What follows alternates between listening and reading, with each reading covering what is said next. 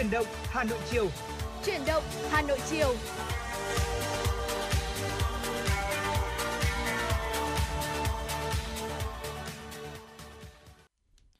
Xin kính chào và cảm ơn quý vị thính giả đã lựa chọn đồng hành cùng với FM 96 trong buổi chiều ngày hôm nay. Nhạc hiệu quen thuộc của Chuyển động Hà Nội đã vang lên rồi và Võ Nam và Trọng Khương lại đồng hành cùng với quý vị trong Chuyển động Hà Nội buổi chiều ngày hôm nay. Chương trình đang được phát sóng trực tiếp trên ở tần số FM 96 MHz và cũng đang được phát sóng trực tuyến trên trang web hà nội online.vn và đồng hành cùng với võ nam hôm nay là trọng khương và không biết là hôm nay thì ờ, anh trọng khương với cái thời tiết hình thái hà nội ờ, mấy ngày gần đây nó mưa nắng đan xen, anh cảm thấy như thế nào ạ Quả thực là thời tiết này khiến cho chúng ta rất là dễ gặp phải những tình trạng về sức khỏe. Vì vậy là chúng tôi cũng hy vọng quý vị sẽ luôn đồng hành với chuyển động Hà Nội để có thể cập nhật được những thông tin thời sự cũng như là những thông tin về thời tiết bổ ích, giúp cho quý vị có thể là có những sự chuẩn bị tốt nhất cho sức khỏe của mình. Và thưa quý vị, trong 120 phút của chương trình thì chúng tôi ờ, không chỉ chuyển đến cho quý vị những thông tin ờ, thời sự cập nhật, những ờ, thông tin về thời tiết đáng chú ý mà còn có những nội dung mà chúng tôi cũng đã chuẩn bị để có thể chia sẻ và bàn luận với quý vị. Đồng thời là cũng có những phóng sự mà phóng viên của chương trình đã thực hiện để gửi đến cho quý vị. Hãy cố định tần số 96 MHz và đồng hành cùng với chúng tôi nhé. Dạ vâng ạ và như thường lệ thì để mở đầu cho không gian âm nhạc trong buổi chiều ngày hôm nay, chúng ta hãy cùng nhau thư giãn một chút trước khi đến với những nội dung, những tin tức mà chúng tôi cập nhật và gửi tới quý vị và các bạn. Mời quý vị và các bạn chúng ta sẽ cùng đón nghe ca khúc Đất nước lời du qua giọng ca của nữ ca sĩ Anh Thơ. Quý vị hãy giữ sóng Võ Nam và Trọng Khương sẽ quay trở lại sau giai điệu âm nhạc này ạ. À.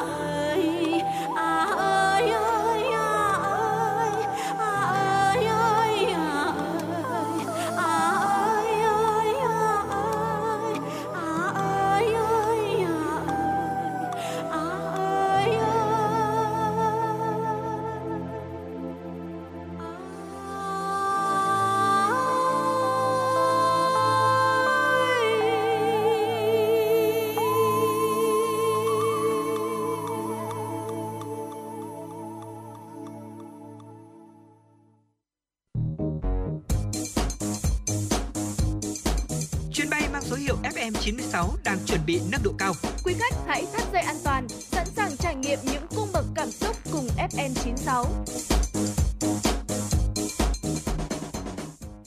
Vâng thưa quý vị, vừa rồi là giai điệu của các khúc đất nước lời du qua giọng ca của nữ ca sĩ Anh Thơ. Và thưa quý vị, ờ, quay trở lại với chuyện Hà Nội chiều ngày hôm nay. Ờ, thì chiều ngày hôm nay theo dự báo của Trung tâm Khí tượng Thủy văn Quốc gia,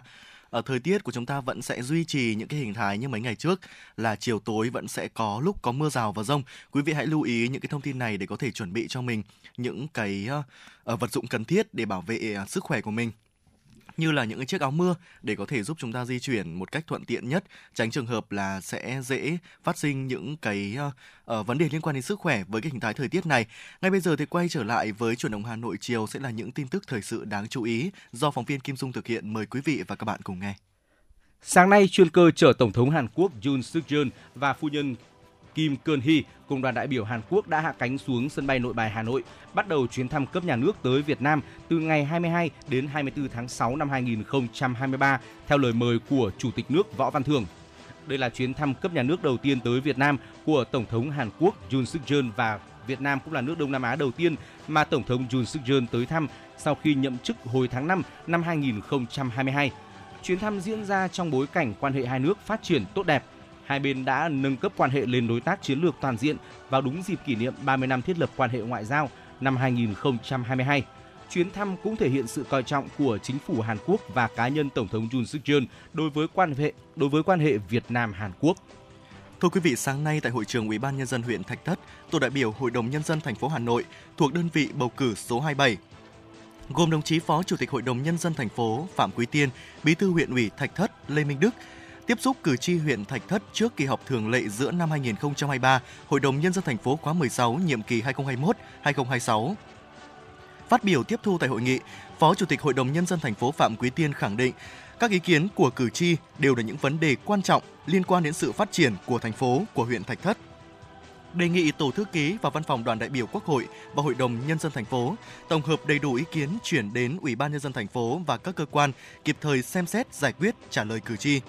Phó Chủ tịch Hội đồng Nhân dân thành phố mong muốn các cử tri thực hiện tốt chủ trương đường lối chính sách của Đảng, Nhà nước và thành phố, tiếp tục có nhiều ý kiến đóng góp với lãnh đạo thành phố, góp phần xây dựng thủ đô ngày càng văn hiến, văn minh hiện đại.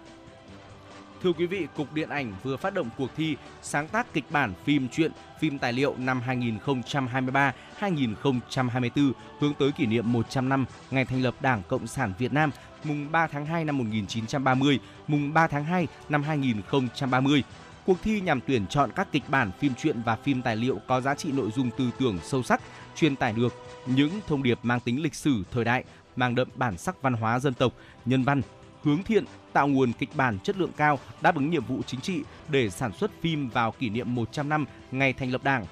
Nội dung kịch bản dự thi về Đảng Cộng sản Việt Nam, sự nghiệp xây dựng bảo vệ Tổ quốc dưới sự lãnh đạo của Đảng, công cuộc xây dựng đất nước Việt Nam dân giàu nước mạnh, dân chủ, công bằng văn minh về những nhà lãnh đạo xuất sắc của Đảng trong chặng đường 100 năm lịch sử vẻ vang của Đảng. ban tổ chức nhận kịch bản dự thi từ ngày 1 tháng 2 năm 2024 đến ngày 1 tháng 4 năm 2024 tại Cục Điện ảnh số 147 Hoàng Hoa Thám, Ba Đình, Hà Nội. Email sáng tác kịch bản.cda@gmail.com. Thưa quý vị, sáng nay tại tỉnh Odomsay, Lào đã diễn ra lễ truy điệu và bàn giao 10 bộ hài cốt liệt sĩ, quân tình nguyện và chuyên gia Việt Nam hy sinh trong chiến tranh tại 6 tỉnh Bắc Lào. Tham dự buổi lễ có đại diện lãnh đạo 6 tỉnh Bắc Lào, Ban công tác đặc biệt chính phủ Lào, lãnh đạo quân khu 2 cùng đông đảo người dân tỉnh Odomsay và cộng đồng người Việt Nam tại tỉnh Odomsay. Ông Sochis Payasak, Phó tỉnh trưởng, trưởng ban công tác đặc biệt tỉnh Odomsey cho biết, qua xác minh thông tin tìm kiếm khai quật và quy tập trong 6 tháng vừa qua, đội quy tập quân khu 2 đã tìm kiếm cất bốc được hài cốt 10 liệt sĩ quân tình nguyện và chuyên gia Việt Nam hy sinh trong các thời kỳ chiến tranh trên địa bàn 6 tỉnh Bắc Lào, trong đó có 4 hài cốt liệt sĩ có đầy đủ thông tin. Phó tỉnh trưởng tỉnh Ông Say cũng kêu gọi người dân 6 tỉnh Bắc Lào tiếp tục phối hợp đội quy tập quân khu 2 tìm kiếm cất bốc, hồi hương liệt sĩ quân tình nguyện và chuyên gia Việt Nam hy sinh trong các thời kỳ về nước. Phát biểu tại buổi lễ, Thiếu tướng Đinh Mạnh Phát, Phó Tư lệnh Quân khu 2 bày tỏ lòng cảm ơn sâu sắc tới Ban công tác đặc biệt chính phủ Lào, chính quyền và nhân dân 6 tỉnh Bắc Lào đã tạo mọi điều kiện thuận lợi để đội quy tập Quân khu 2 tìm kiếm, xác minh thông tin và quy tập hài cốt liệt sĩ quân tình nguyện và chuyên gia Việt Nam làm nhiệm vụ quốc tế đã hy sinh trên địa bàn 6 tỉnh Bắc Lào. Dạ vâng ạ, vừa rồi là những tin tức thời sự đáng chú ý mà chúng tôi Võ Nam Trọng Khương cập nhật và gửi tới quý vị trong khung giờ của chuyển động Hà Nội buổi chiều ngày hôm nay. Ngay bây giờ thì hãy cùng với chúng tôi quay trở lại với những nội dung uh, tiếp theo của chương trình. Chúng ta cùng đến với tiểu mục uh, khám phá cùng FM96 thưa quý vị hôm nay là Tết Đoan Ngọ. À, theo dân gian thì à, chúng ta cũng quen gọi đó là Tết Tết diệt sâu bọ và à, với cái Tết à, này thì nó rơi vào ngày mùng 5 tháng 5 âm lịch hàng năm. Không biết là với dịp Tết Đoan Ngọ năm nay thì ờ, với cá nhân anh Trọng Khương đã chuẩn bị à, gì cho cái Tết này chưa ạ? À, Tết Đoan Ngọ thì mọi người thường gọi là giết sâu bọ vì vậy là gia đình tôi cũng à, đi mua hoa quả về để có thể là thắp hương và sau đó là à, sẽ hạ lễ và cùng ăn. Thưa quý vị và ngày hôm nay thì trong khám phá cùng FM96 chúng tôi muốn à, mời quý vị cùng đi tìm hiểu sâu hơn về ngày Tết Đoan Ngọ này nhé. Dạ vâng ạ, trong khung giờ chuyển động Hà Nội uh, sáng sau khung giờ chuyển động Hà Nội sáng thì chúng tôi cũng có nhận được một cái yêu cầu ở trên fanpage của quý vị thính giả là uh, muốn ờ, chia sẻ cái thông tin này trên làn sóng của FM96 thì uh, và chúng tôi cũng đã tìm hiểu và về Tết Đoan Ngọ và ngày hôm nay thì trong chuyển động Hà Nội chiều sẽ chia sẻ với quý vị. À, thưa quý vị, Tết Đoan Ngọ hay còn được gọi là Tết Đoan Dương được tổ chức vào giờ ngọ của ngày mùng 5 tháng 5 âm lịch hàng năm. Năm 2023 thì Tết Đoan Ngọ rơi vào thứ năm là tức là hôm nay ngày 22 tháng 6 dương lịch. Đây là một ngày Tết truyền thống tại một số quốc gia Đông Á như là Việt Nam này, ở Triều Tiên, ở Đài Loan, Nhật Bản và Trung Quốc. Ở đoan ở đây có nghĩa là mở đầu, ngọ có nghĩa là thời gian từ 11 giờ sáng đến 11 đến cho 1 giờ chiều. À, ăn Tết đoan ngọ là ăn vào buổi trưa. Đoan ngọ tức là lúc mặt trời bắt đầu ngắn nhất ở gần đất, tức là nó sẽ ở với gần với cái phần đất nhất thì người ta gọi đây là đoan ngọ. Và thưa quý vị, ờ, ở Việt Nam thì Tết Đoan Ngọ còn được gọi với cái tên khá dân dã đó là ừ, ngày Tết giết sâu bọ. Ừ. Hiểu đơn giản thì đây chính là ngày phát động bắt sâu bọ, tiêu diệt bớt các loài sâu bệnh gây hại cho cây trồng. Theo truyền thuyết kể lại, một ngày sau khi thu hoạch, nông dân ăn mừng vì trúng mùa, nhưng sâu bọ năm ấy lại kéo dày ăn mất cây trái, thực phẩm đã thu hoạch. Mọi người đau đầu không biết làm cách nào để có thể giải được nạn sâu bọ này. Bỗng nhiên có một ông lão từ xa đi tới tự xưng là Đôi Chuân. Ông chỉ cho dân chúng mỗi nhà lập một đàn cúng đơn giản có bánh cho, trái cây, sau đó ra trước nhà mình vận động thể dục. Nhân dân làm theo, chỉ một lúc sau, sâu bọ đàn lũ té ngã, dã rượi. Ông lão còn bảo thêm, sâu bọ hàng năm vào ngày này rất là hung hãn. Mỗi năm vào đúng ngày này cứ làm theo những gì ta đã dặn thì sẽ trị được chúng. Dân chúng biết ơn, định cảm tạ thì ông lão đã đi đâu mất. Để tưởng nhớ việc này, dân chúng đặt cho ngày này cái tên là ngày Tết giết sâu bọ. Có người gọi nó là Tết đoan ngọ vì cúng thường vào giữa giờ ngọ.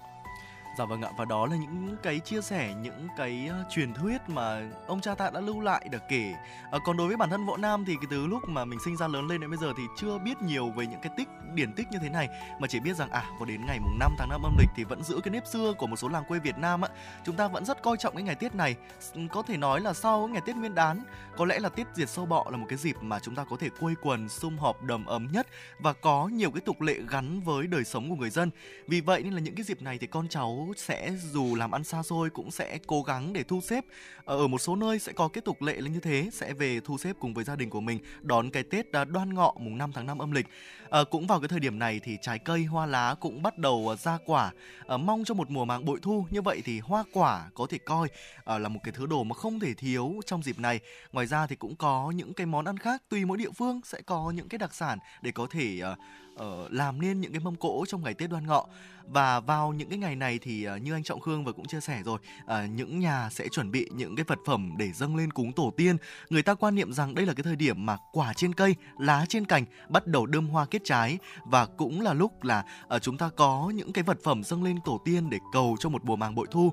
Ở sau lễ cúng Tết Đoan Ngọ là các tục lệ giết sâu bọ. Cả nhà sẽ quây quần ăn những thứ quả chua, ăn uh, cơm rượu cơm rượu nếp này, ăn bánh cho để có thể hy vọng là uh, có những cái uh, năng lượng cho mình để có thể diệt trừ sâu bọ và xua đuổi hết bệnh tật. Dạ vâng ạ, đó là những chia sẻ của chúng tôi, một vài chia sẻ nho nhỏ uh, mà chúng tôi tìm hiểu về uh, ngày Tết Đoan Ngọ để cung cấp cho quý vị theo yêu cầu của quý vị thính giả. Uh, và ngay bây giờ thì uh, chia tay với uh, những nội dung trong tiểu mục khám phá cùng FM96 vừa rồi. Uh, chúng tôi cũng vừa nhận được một yêu cầu âm nhạc của quý vị thính giả có tên là Eric Trần, có yêu cầu ca khúc là Về Hà Tĩnh người ơi, một sáng tác của nhạc sĩ Quốc Nam. Ngay bây giờ thì hãy cùng đến với ca khúc này qua giọng ca của ca sĩ Bùi Lê Mận. Chúng tôi sẽ quay trở lại ngay.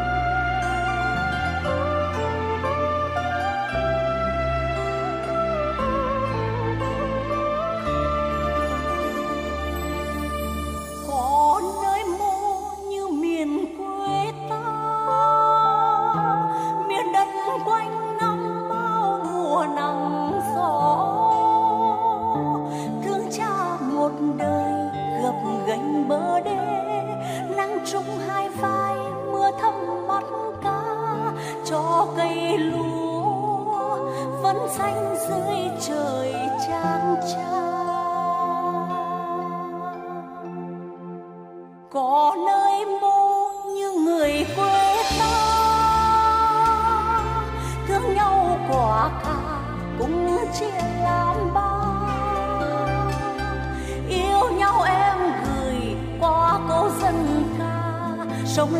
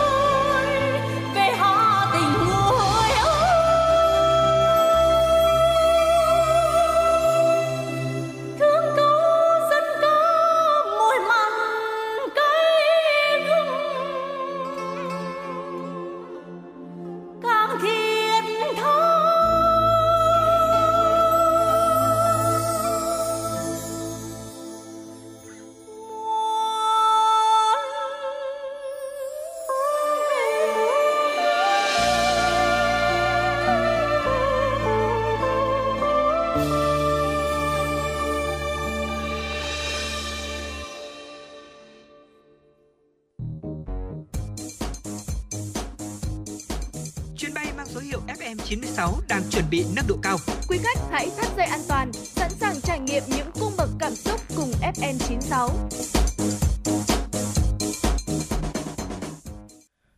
Trở lại với chuyển động Hà Nội chiều, xin mời quý vị dành thời gian lắng nghe một số thông tin thời sự quốc tế đáng chú ý.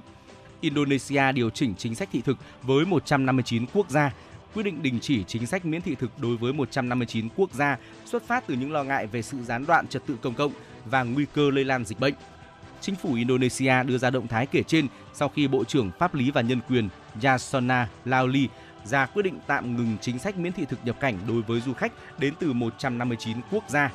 Quyết định được đưa ra nhằm giải quyết những lo ngại liên quan tới tình trạng gây rối trật tự công cộng và nguy cơ lây lan bệnh tật từ các quốc gia không được Tổ chức Y tế Thế giới WHO xác nhận là không có dịch bệnh. Sau khi tạm ngừng chính sách miễn thị thực nhập cảnh với 159 quốc gia, Indonesia chỉ còn áp dụng chính sách này đối với du khách đến từ 9 quốc gia thành viên ASEAN gồm Brunei, Philippines, Campuchia, Lào, Malaysia, Myanmar, Singapore, Thái Lan và Việt Nam. Du khách từ Đông Timor cũng được hưởng quyền lợi tương tự.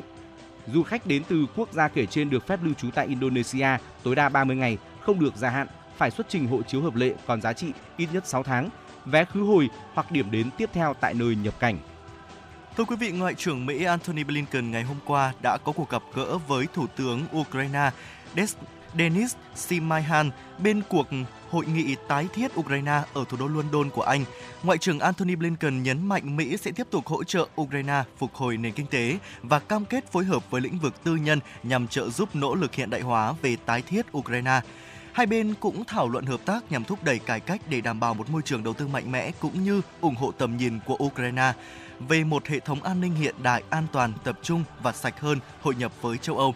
Phát biểu tại hội nghị tái thiết Ukraine, Ngoại trưởng Mỹ thông báo chuyển tới Ukraine gói viện trợ bổ sung với trị giá hơn 1,3 tỷ đô la Mỹ nhằm hỗ trợ nước này trong công cuộc tái thiết và xây dựng lại mạng lưới năng lượng. Thủ tướng Séc Pet Fiala vừa cho biết chính phủ đã thông qua việc thành lập Ủy ban đầu tư chiến lược mới của chính phủ và sẽ do Thủ tướng làm chủ tịch. Ủy ban này sẽ tập trung vào các khoản đầu tư vào giao thông, nhà ở, năng lượng, giáo dục hoặc khoa học, Điều này cũng đồng nghĩa Ủy ban than, Hội đồng Y tế và Môi trường và Hội đồng Đầu tư công của chính phủ sẽ không còn tồn tại và những công việc đó sẽ được thực hiện bởi ủy ban mới. Theo Thủ tướng Fiala, mục đích của ủy ban là điều phối và chuẩn bị các khoản đầu tư quan trọng riêng lẻ, sửa đổi và thay đổi luật để cho phép đầu tư tốt hơn và nhanh hơn, đảm bảo đủ tiền cho họ và tìm kiếm cơ hội đầu tư giúp tăng khả năng cạnh tranh của Cộng hòa Séc. Ủy ban sẽ do Thủ tướng Fiala làm chủ tịch và cũng sẽ bao gồm một số bộ trưởng như Bộ trưởng Tài chính và Bộ trưởng Công thương, cùng đại diện của Phòng Thương mại, Liên minh Công nghiệp và Vận tải, Hiệp hội các khu vực và Liên minh các thành phố và đô thị. Nó cũng sẽ bao gồm các nhóm làm việc sẽ tập trung vào các lĩnh vực riêng lẻ. Cơ quan khí tượng Philippines cho biết El Nino bắt đầu vào tuần tới tại quốc gia này và người dân nên chuẩn bị ứng phó. El Nino có thể gây ra hiện tượng hạn hán và khô hạn nghiêm trọng tại một số khu vực của Philippines, trong khi mưa lớn có thể diễn ra ở vùng phía tây của đất nước, gây một tình trạng lụt lội nghiêm trọng. Kể từ ngày 14 tháng 5 vừa qua, Cơ quan Quản lý Dịch vụ Thiên văn, Địa vật lý và Khí quyển Philippines ghi nhận các khu vực có chỉ số nhiệt nguy hiểm dao động từ 42 đến 47 độ C. Để đảm bảo rằng tất cả biện pháp đã được xem xét và tối đa hóa, chính phủ Philippines thành lập nhóm đặc biệt El Nino với nhiệm vụ xây dựng một kế hoạch phục hồi và chuẩn bị ứng phó thiên tai toàn diện. Bộ Nông nghiệp Philippines cũng chuẩn bị cho tình huống xấu nhất đối với nguồn cung gạo của đất nước. Theo Bộ Nông nghiệp Philippines, El Nino có khả năng tăng cường vào quý 3 năm 2023 và kéo dài đến năm 2024. Philippines cần có lượng gạo tồn kho dự trữ ít nhất là 52 ngày. Nếu tình trạng nguồn cung gạo thiếu hụt, Philippines có thể sẽ phải nhập khẩu. Bộ Nông nghiệp Philippines khuyến khích nông dân trồng các giống cây có khả năng chống nóng, giải quyết tình trạng dò dỉ trong hệ thống thủy lợi để tránh lãng phí nguồn cung cấp nước hay lựa chọn cuối cùng tốn kém hơn, đó là làm mưa nhân tạo để cung cấp nước cho hệ thống tưới tiêu. Dạ vâng ạ, đó là những tin tức thời sự tiếp theo mà chúng tôi cập nhật và gửi tới quý vị. Ngay bây giờ thì ờ, chia tay với những tin tức, một ít phút chúng ta sẽ cùng nhau đến với những nội dung tiếp theo ở trong chuyển động Hà Nội buổi chiều ngày hôm nay. À, thưa quý vị, chúng ta cũng đang bước vào mùa hè nắng nóng rồi. À, cái việc mà chúng ta lựa chọn những cái thực phẩm để sử dụng trong mùa hè cũng rất là quan trọng và hoa quả là một trong số đó. Vậy thì có một câu hỏi đặt ra đó là ăn gì, loại quả gì vào mùa hè mà không gây ra cái tình trạng nóng cho cơ thể là điều mà chúng ta sẽ cùng nhau thảo luận trong tiểu mục ăn gì hôm nay cùng với Võ Nam và Trọng Khương. Thưa quý vị, hoa quả, trái cây là nguồn cung cấp chất xơ và vitamin dồi dào. Vào mùa hè thì lượng vitamin trong trái cây càng trở nên cần thiết khi cơ thể dễ bị mất nước do tiết mồ hôi. Việc bổ sung vitamin từ các loại quả sẽ giúp cơ thể tăng sức đề kháng. Chúng tôi xin được liệt kê một số loại quả tốt cho sức khỏe của chúng ta mà không sợ nóng. Đầu tiên là quả cam. Cam có vị ngọt chua tự nhiên, tính mát, rất tốt cho việc giải nhiệt, lại lợi tiểu, nhuận phế trừ ho. Trong cam chứa nhiều vitamin C có tác dụng tăng cường khả năng miễn dịch bên trong cơ thể. Việc uống nước cam mỗi ngày sẽ giúp ờ, quý vị có làn da mịn màng, sáng khỏe và còn ngăn ngừa chứng nhiệt miệng thưa quý vị. Vâng ạ, và nếu quý vị cũng muốn lựa chọn một cái loại quả tiếp theo ngoài cam để có thể giúp cơ thể của chúng ta có thể giải nhiệt hơn trong mùa hè này, quý vị có thể chọn dứa. Dứa là một cái loại quả mà chứa nhiều vitamin, có tác dụng hỗ trợ làm đẹp da, lại có một cái vị chua chua ngọt ngọt rất là dễ ăn. Dứa giàu vitamin C, khoáng chất và vi lượng sẽ giúp cơ thể của chúng ta tăng sức đề kháng, tăng cường cái quá trình hấp thụ chất sắt từ những cái loại rau củ quả. Dứa còn có tác dụng thanh nhiệt và giải khát nữa. Nên là một cái ly nước ép dứa này hoặc là có thể chúng ta có thể sử dụng những cái món ăn làm từ dứa salad dứa chẳng hạn hay là việc chúng ta sử dụng ờ, dứa trực tiếp ăn uh, dứa như một cách bình thường chúng ta hay sử dụng thôi cũng là một cách mà quý vị có thể sử dụng loại quả này giúp chúng ta giải nhiệt vào mùa hè nắng nóng. Bên cạnh đó thì uh, dừa cũng là một cái loại quả mà có thể nói là ăn không bao giờ sợ nóng và cái loại trái cây này thì giàu khoáng chất điện giải rất là tốt cho cơ thể nước dừa với cái vị ngọt thanh có tác dụng giảm tình trạng say nắng ờ, có giá trị là chúng ta trị lại được cái nhiệt độ cao và đồng thời là ngăn ngừa được cái sự mất nước trong cơ thể Thế nên là dừa xứng đáng được ghi tên vào danh sách những cái loại quả mà ờ, có thể giúp chúng ta tránh nóng vào mùa hè này. Ừ. Chúng ta cũng không thể bỏ qua bưởi. Quả bưởi thì chứa hơn 91% là nước nên ờ, giúp giải nhiệt rất là tốt. Nó cũng có lượng kali dồi dào, giúp cơ thể chóng phục hồi năng lượng do mất nước. Đồng thời táo cũng có một công dụng uh, tương tự như vậy. Táo có vị ngọt mát rất tốt cho hệ tiêu hóa. Đây cũng là loại quả cung cấp đủ nước cho cơ thể trong những ngày mà thời tiết oi bức. Ngoài ra thì trong quả táo còn có chứa nhiều dưỡng chất giúp đào thải độc tố và phòng chống cao huyết áp. Mỗi ngày nên ăn từ 2 đến 3 quả để bổ sung lượng nước và các dưỡng chất có lợi cho sức khỏe quý vị nhé. Vâng ạ, bên cạnh đó thì nhắc đến những cái loại quả mà có tính mát mà không nhắc đến đu đủ thì quả thực là một thiếu sót rất lớn thưa quý vị. Là một cái loại quả giàu vitamin và chất chống oxy hóa thì đu đủ sẽ chứa nhiều chất khoáng, chất xơ. Trong quả cũng có nhiều ở cái chất beta-carotene uh, ờ, vitamin A, vitamin B, vitamin C, vitamin E, có cả canxi, kali ở trong quả đu đủ nữa. Vì thế nên là đu đủ là một loại trái cây mà rất là phù hợp cho những ngày nắng nóng như thế này đấy ạ.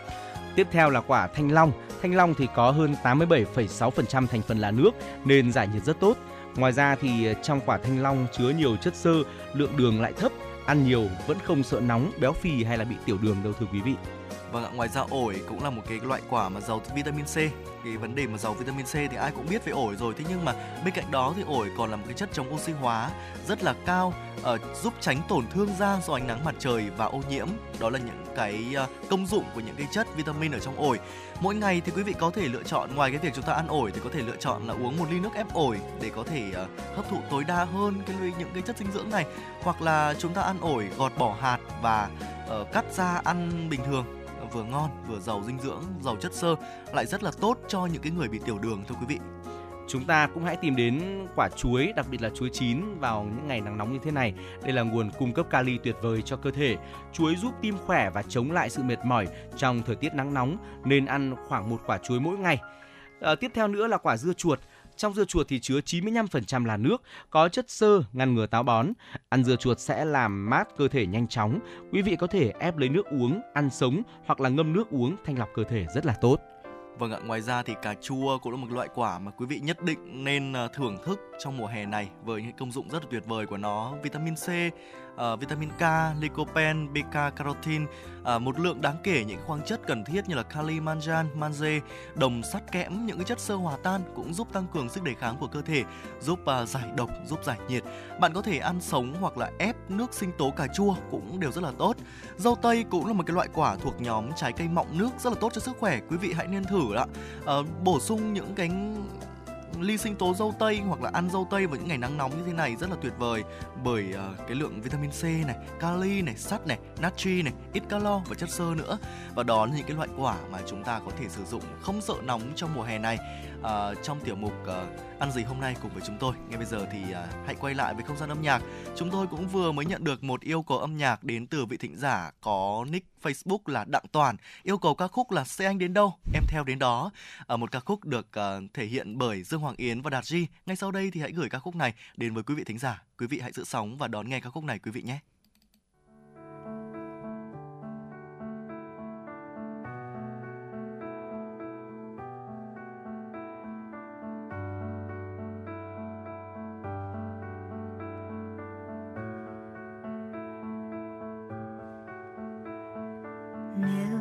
Cho em một điều ước. Em sẽ ước mình không bao giờ rời xa nhau. Nếu em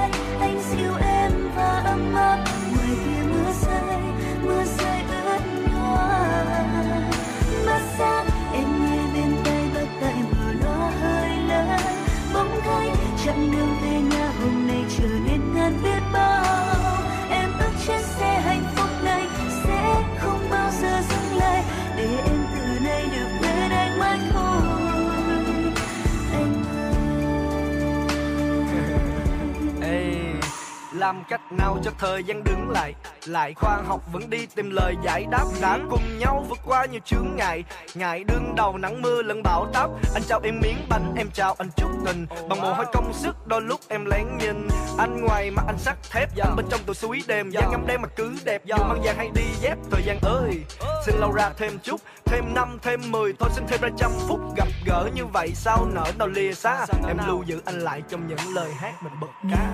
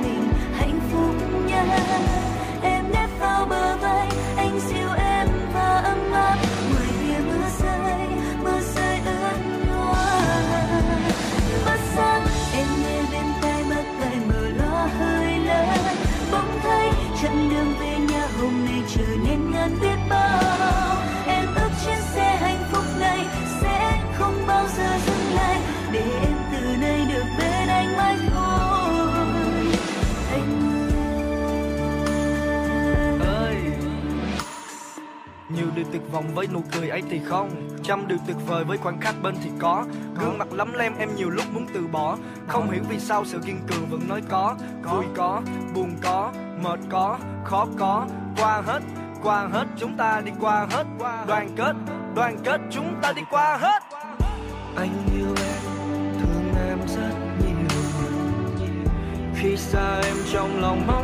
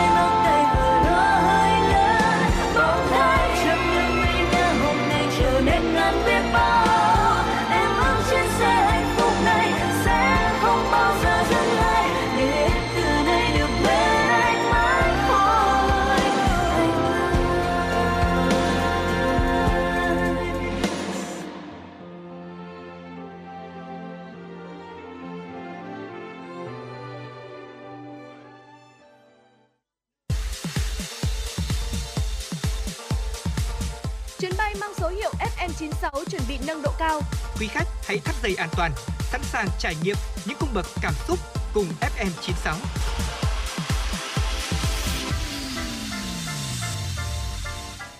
Quay trở lại với chuyển động Hà Nội chiều, xin mời quý vị cùng dành thời gian lắng nghe một số thông tin thời sự đáng chú ý sau đây. Ủy ban nhân dân thành phố Hà Nội đã ban hành quyết định số 3214 về việc phê duyệt các quy trình nội bộ giải quyết thủ tục hành chính lĩnh vực lao động, thương binh và xã hội thuộc chức năng quản lý của Sở Lao động Thương binh và Xã hội trên địa bàn thành phố Hà Nội. Theo đó, Ủy ban nhân dân thành phố Hà Nội phê duyệt 51 quy trình nội bộ giải quyết thủ tục hành chính lĩnh vực lao động, thương binh và xã hội thuộc chức năng quản lý của Sở Lao động Thương binh và Xã hội. Trong đó có 10 quy trình nội bộ giải quyết thủ tục hành chính liên thông thuộc thẩm quyền giải quyết của Trung ương, 33 quy trình nội bộ giải quyết thủ tục hành chính thuộc thẩm quyền giải quyết của Sở Lao động Thương binh và Xã hội, 3 quy trình nội bộ giải quyết thủ tục hành chính thuộc thẩm quyền giải quyết của Ủy ban nhân dân cấp huyện, 5 quy trình nội bộ giải quyết thủ tục hành chính thuộc thẩm quyền giải quyết của Ủy ban nhân dân cấp xã trên địa bàn thành phố Hà Nội. Đáng chú ý, Ủy ban nhân dân thành phố Hà Nội bãi bỏ 39 quy trình nội bộ giải quyết thủ tục hành chính lĩnh vực lao động, thương binh và xã hội. Trong đó có 4 quy trình nội bộ giải quyết thủ tục hành chính liên thông thuộc thẩm quyền giải quyết của Trung ương, 28 quy trình nội bộ giải quyết thủ tục hành chính thuộc thẩm quyền giải quyết của Sở Lao động Thương binh và Xã hội, 3 quy trình nội bộ giải quyết thủ tục hành chính thuộc thẩm quyền giải quyết của Ủy ban nhân dân cấp huyện, 4 quy trình nội bộ giải quyết thủ tục hành chính thuộc thẩm quyền giải quyết của Ủy ban nhân dân cấp xã trên địa bàn thành phố Hà Nội. Sáng nay, huyện ủy Thanh Trì tổ chức hội nghị sơ kết 5 năm thực hiện nghị quyết số 35 của Bộ Chính trị về tăng cường bảo vệ nền tảng tư tưởng của Đảng, đấu tranh, phản bác các quan điểm sai trái thù địch trong tình hình mới và tổng kết cuộc thi chính luận về bảo vệ nền tảng tư tưởng của Đảng lần thứ 3 năm 2023. Phát biểu tại hội nghị, Bí thư huyện ủy Thanh Trì Lê Tiến Nhật nhấn mạnh trước những mục tiêu nhiệm vụ của huyện trong năm 2023 và nhiệm kỳ 2020-2025, Đảng bộ chính quyền và nhân dân huyện Thanh Trì tiếp tục quán triệt, triển khai thực hiện nghị quyết đại hội Đảng các cấp, 10 chương trình công tác của thành ủy khóa 17 và 6 chương trình công tác của huyện ủy khóa 24, thực hiện chủ đề công tác năm 2023 của thành phố, kỳ cương, trách nhiệm, hành động, đổi mới và phát triển, đẩy mạnh thực hiện đề án đầu tư xây dựng huyện Thanh Trì thành quận đến năm 2025. Tại hội nghị, huyện ủy Thanh Trì khen thưởng 40 tập thể cá nhân có thành tích xuất sắc trong 5 năm thực hiện nghị quyết số 35 và thực hiện cuộc thi chính luận về bảo vệ nền tảng tư tưởng của Đảng lần thứ 3 năm 2023. Phòng Kinh tế huyện Hoài Đức phối hợp với Tri cục Thống kê huyện vừa tổ chức hội nghị tập huấn nghiệp vụ ghi phiếu điều tra thu thập bình quân đầu người phục vụ tiêu chí về thu nhập đối với xã đạt chuẩn nông thôn mới nâng cao, nông thôn mới kiểu mẫu giai đoạn 2021-2025. Học viên tham dự lớp tập huấn là cán bộ công chức văn phòng thống kê, điều tra viên của thôn, tổ dân phố thuộc 18 xã trên địa bàn huyện, trừ xã Yên Sở do đã đạt nông thôn mới nâng cao, nông thôn mới kiểu mẫu. Tại lớp tập huấn, các học viên được hướng dẫn nghiệp vụ ghi phiếu điều tra, thu thập thuộc tiêu chí số 10 trong bộ tiêu chí quốc gia xã đạt chuẩn nông thôn mới nâng cao và tiêu chí bắt buộc đối với xã đạt chuẩn nông thôn mới kiểu mẫu giai đoạn 2021-2025. Các bước thực hiện điều tra thu thập bình quân trên địa bàn, khái niệm nhân khẩu thực tế thường trú, dân số trung bình cấp xã, nghiệp vụ ghi phiếu điều tra hộ, tổng hợp và suy rộng thông tin. Sáng nay tại Bưu điện thành phố Hà Nội, Tổng công ty Bưu điện Việt Nam phối hợp với Cục Đường bộ Việt Nam khai trương chương trình hướng dẫn hỗ trợ công dân cấp đổi giấy phép lái xe trực tuyến toàn trình trên cổng dịch vụ công quốc gia và trả kết quả qua dịch vụ bưu chính công ích. Lãnh đạo Tổng công ty Bưu điện Việt Nam cho biết tại chương trình người dân sẽ được Cục Đường bộ Việt Nam và Bưu điện Việt Nam hướng dẫn hỗ trợ thực hiện các dịch vụ công trên môi trường mạng và các giao dịch trực tuyến nói chung. Theo đó, người dân có thể thực hiện các thủ tục cấp mới đổi giấy phép lái xe, hộ chiếu. Trong đó, nhân viên bưu điện sẵn sàng hướng dẫn người dân cài đặt đăng ký sử dụng cổng dịch vụ công quốc gia, định danh điện tử VNEID.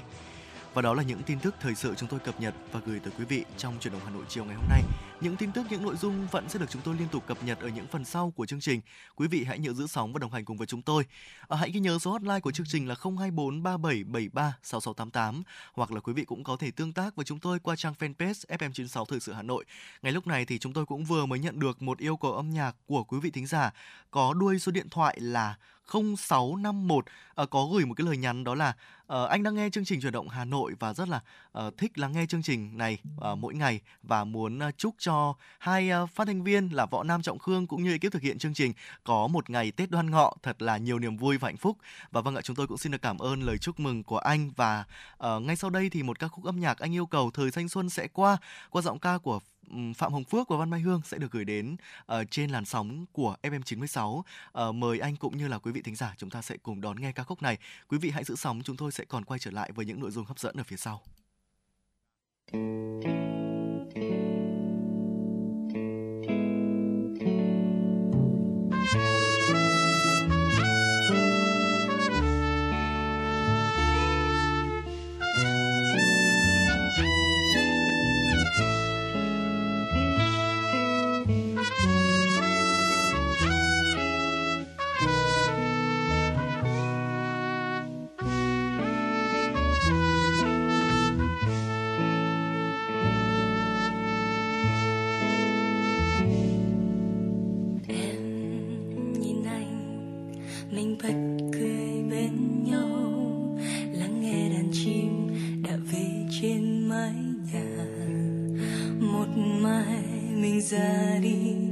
Cảm răng thưa nụ cười thật nhắn nhau. Chúng ta sẽ về đâu hỡi anh? Về quê anh đi, em à vùng ngoại ô cách rất xa. Ba mẹ anh, ngày xưa cùng ở đây, đôi xanh thơ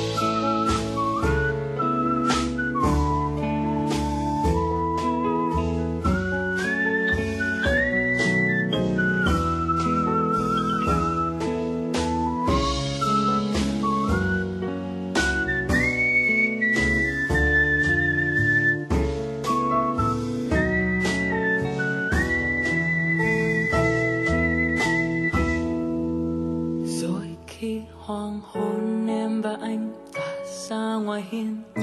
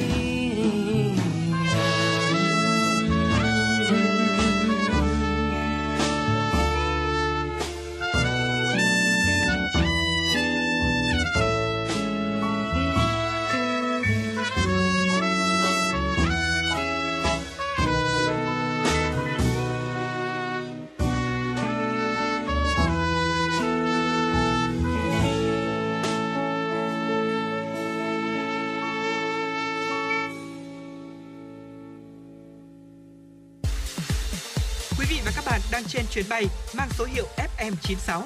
Hãy thư giãn, chúng tôi sẽ cùng bạn trên mọi cung đường. Hãy giữ sóng và tương tác với chúng tôi theo số điện thoại 024 3773 6688.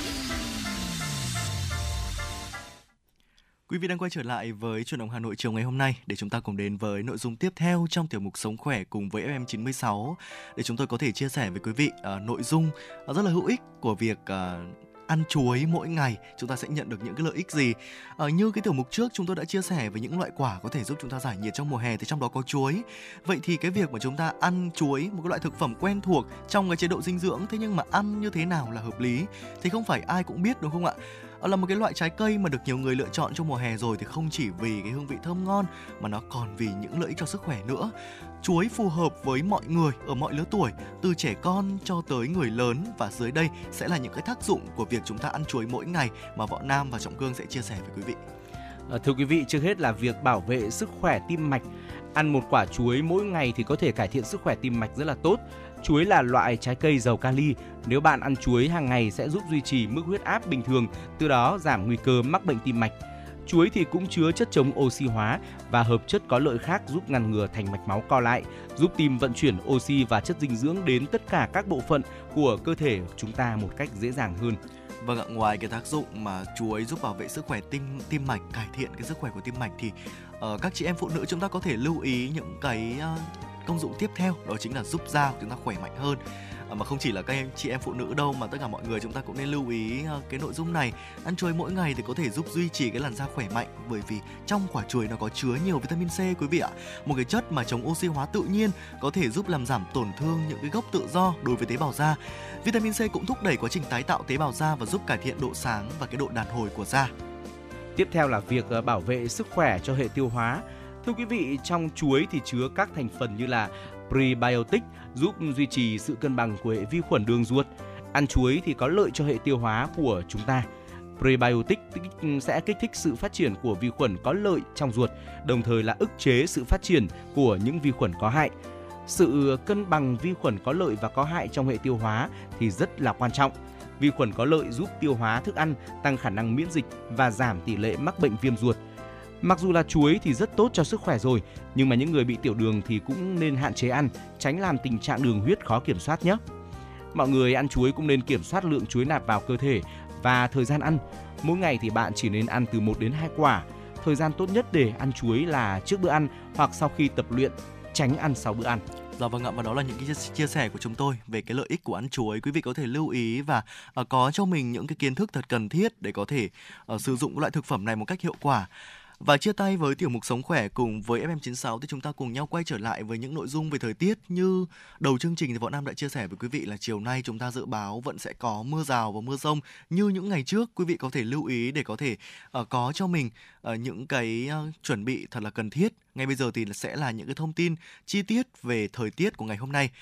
Dự báo thưa quý vị, khu vực Hà Nội có mây, chiều tối và đêm có lúc có mưa rào và rông, ngày nắng nóng, gió nam đến đông nam cấp 2, cấp 3. Trong mưa rông có khả năng xảy ra lốc xét và gió rất mạnh. Nhiệt độ thấp nhất từ 25 đến 27 độ C, nhiệt độ cao nhất từ 34 đến 36 độ C, có nơi trên 36 độ C.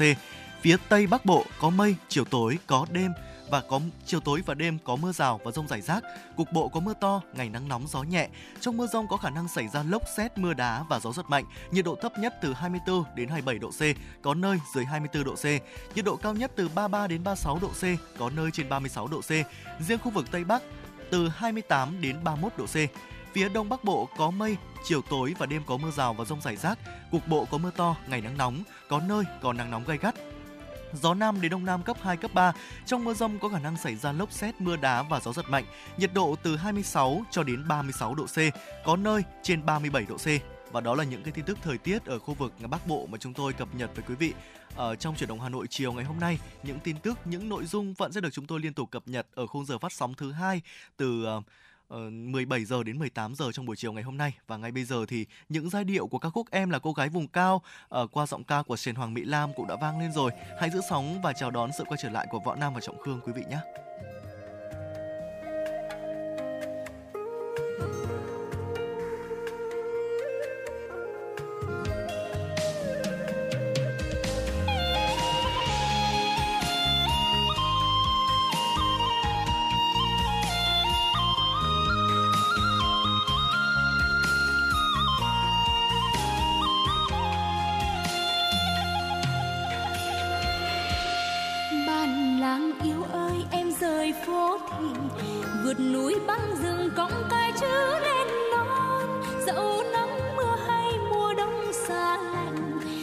các em thơ vượt núi đến trường.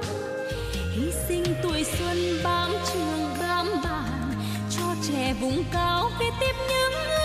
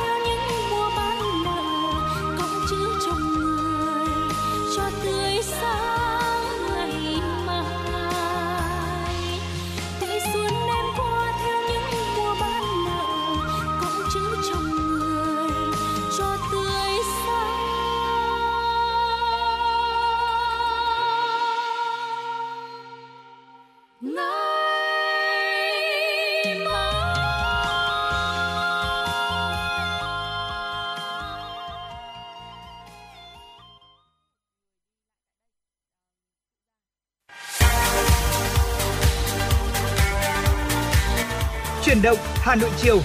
Chuyển động Hà Nội chiều.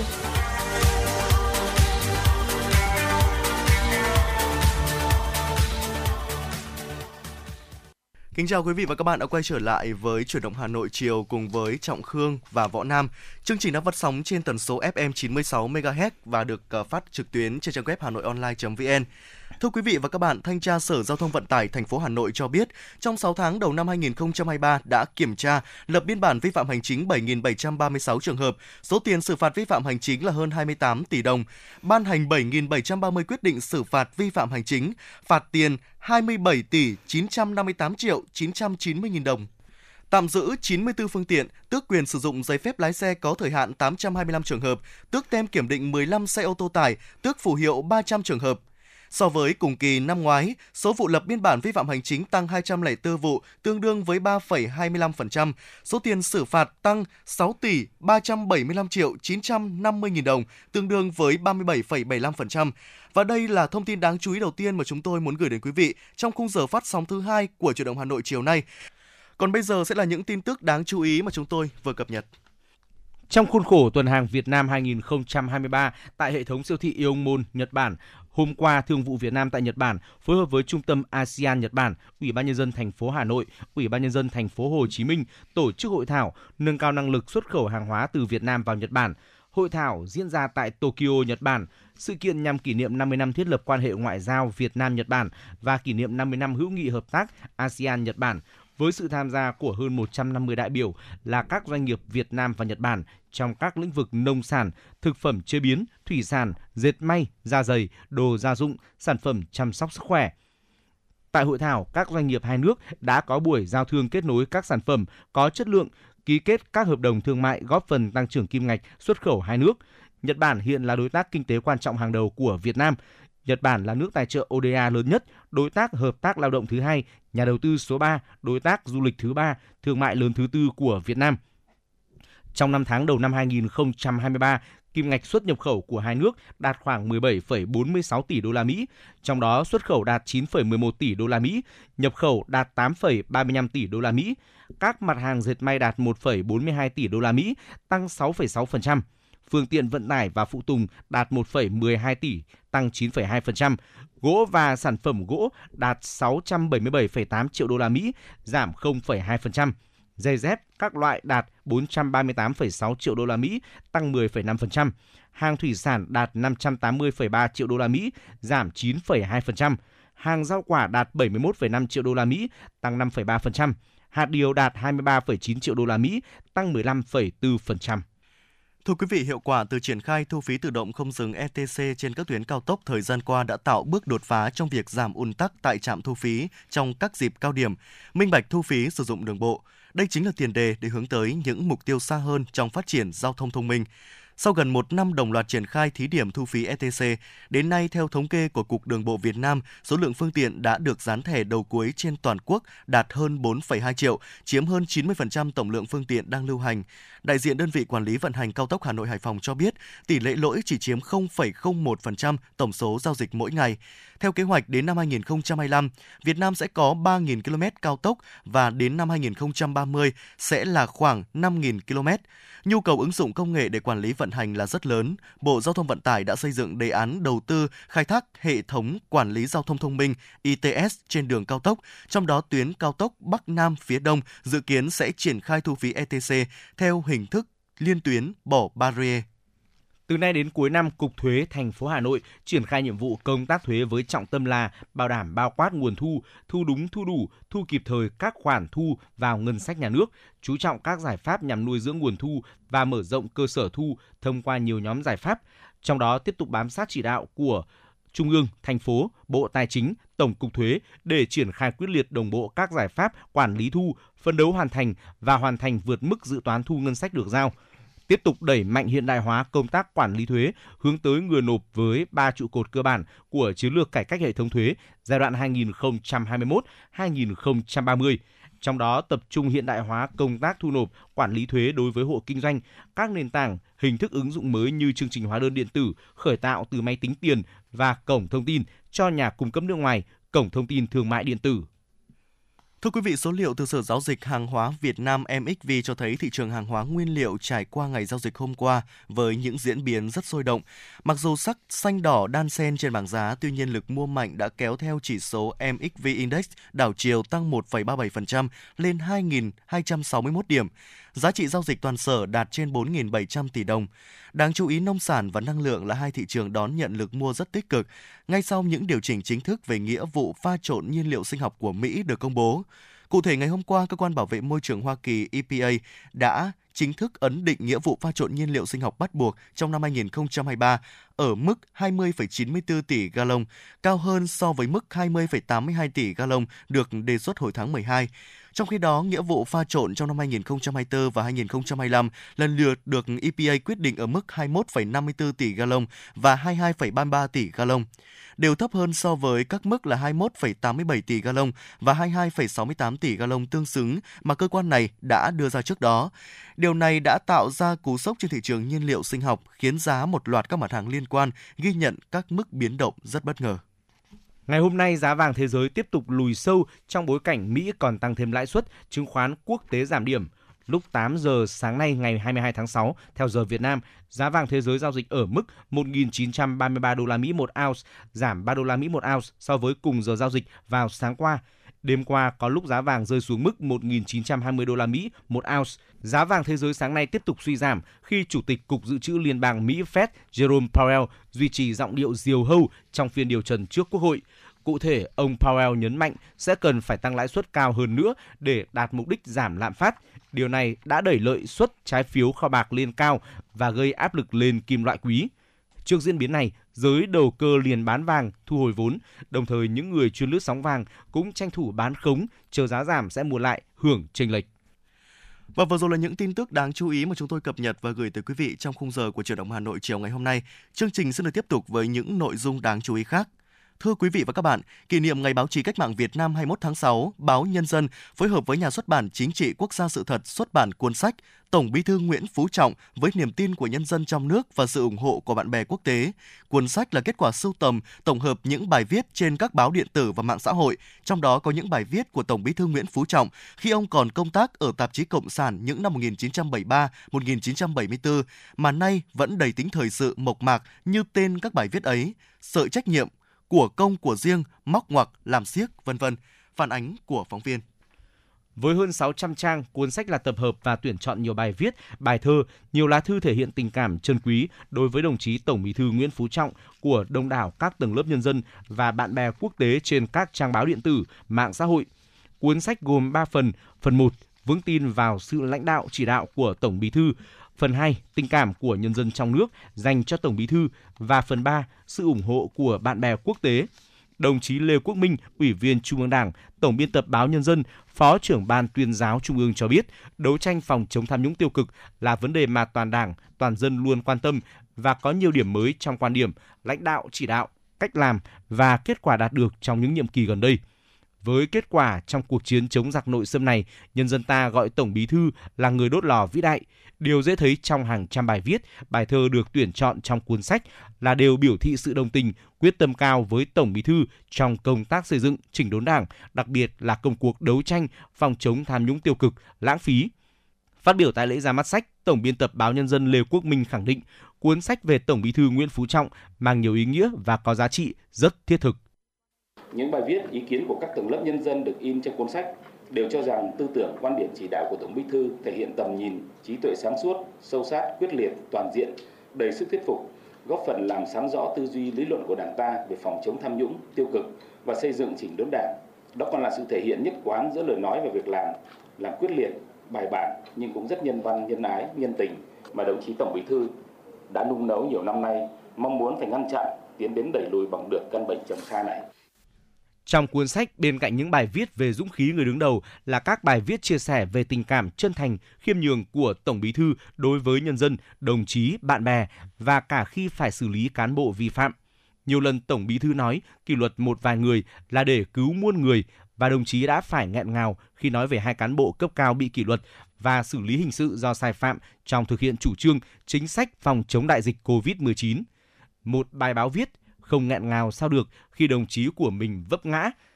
Khi sự phấn đấu rèn luyện gần cả cuộc đời lại bị gục ngã trước kim tiền, điều đó cho thấy rõ Tổng Bí thư luôn thường trực sự quyết liệt, giữ đúng nguyên tắc của Đảng nhưng lại rất nhân văn, nhân ái. Tất cả vì lợi ích của Đảng, của nhân dân và nhân ái, nhân văn với những người biết sửa sai và tự vươn lên, tự gột rửa. Cuốn sách cũng trích dẫn đoạn viết của một người dân khẳng định bác trọng tiêu biểu cho tầng lớp trí thức trong xã hội Việt Nam có đời sống chân chất bình dân, giản dị, liêm khiết, cần kiệm liêm chính, trí công vô tư, nghiêm khắc giáo dục con cái và gia đình có lối sống chuẩn mực. Trong hàng trăm bài viết, bài thơ như vậy, các trí thức, nhà khoa học, văn nghệ sĩ, cán bộ, đảng viên, người lao động đã bày tỏ sự kính trọng với tình cảm chân thành nhất dành cho người lãnh đạo cao nhất của Đảng ta. Nhiều người trong số họ không phải là người cầm bút chuyên nghiệp, chưa từng làm thơ, nhưng trước cảm xúc dâng trào, họ đã viết những câu văn giản dị, những vần thơ mộc mạc để bày tỏ tấm lòng chân thành dành cho Tổng Bí thư. Một trong những tác giả có nhiều bài thơ, bài viết nhất về chủ đề này là anh Nguyễn Tiến Du, một thợ mỏ ở công ty than Khe Tràm, thành phố Cẩm Phả, tỉnh Quảng Ninh, đã xúc động chia sẻ tại lễ giới thiệu sách. Trong trái tim của một người thợ mỏ luôn mang truyền thống kỷ luật và đồng tâm của người thợ. Và trong trái tim ấy còn có nhịp đập của một công dân yêu nước luôn hướng về tổ quốc của mình đã là một con người thì ai cũng có cung bậc cảm xúc khác nhau và ai cũng từng thần tượng một ai đó. Với tôi, tổng bí thư nguyễn phú trọng luôn là thần tượng của mình. Tôi thần tượng ông không phải vì ông là vị lãnh đạo cao nhất của đảng, mà bởi tâm, tài, trí, đức ở ông đã hội tụ thành sự ngưỡng mộ trong tôi. Từ đó tỏa tiết dâng lòng bằng những vần thơ từ chính những cảm xúc dung ngân ấy. Cùng với hai cuốn sách đã xuất bản năm 2019 và năm 2021, cuốn sách Tổng Bí thư Nguyễn Phú Trọng với niềm tin của nhân dân trong nước và sự ủng hộ của bạn bè quốc tế, góp phần giúp bạn đọc có thêm thông tin, tư liệu chân thực với nhiều góc nhìn phong phú, đa dạng, không chỉ là tình cảm dành cho Tổng Bí thư mà còn là sự tin tưởng, ủng hộ của nhân dân trong nước và bạn bè quốc tế đối với Đảng, nhà nước, nhân dân ta trong công cuộc đổi mới, xây dựng và bảo vệ Tổ quốc Việt Nam xã hội chủ nghĩa.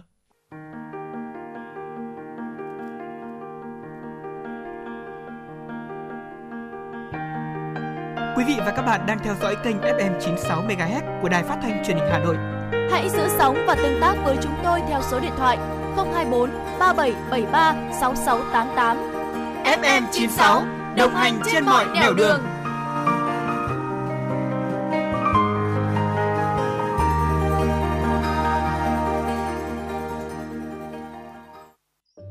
Theo bạn, thứ gì tạo nên sự tự tin cho chúng ta khi nói chuyện? Cách ăn nói hay là ngôn ngữ cơ thể? Với tôi, đó là nụ cười. Cảm ơn các bác sĩ của nhà khoa Quang Hưng đã giúp tôi có được bí quyết chinh phục người mình thích. Một nụ cười tự nhiên và rạng rỡ. Thật chẳng ngờ, nhà khoa Quang Hưng đã giúp tôi hoàn thiện mình, trở nên tự tin hơn mỗi khi giao tiếp với đối tác, khách hàng với một nụ cười đầy rạng rỡ và thu hút. Nhà khoa Quang Hưng đã tiếp thêm tự tin cho những nụ cười thêm tươi.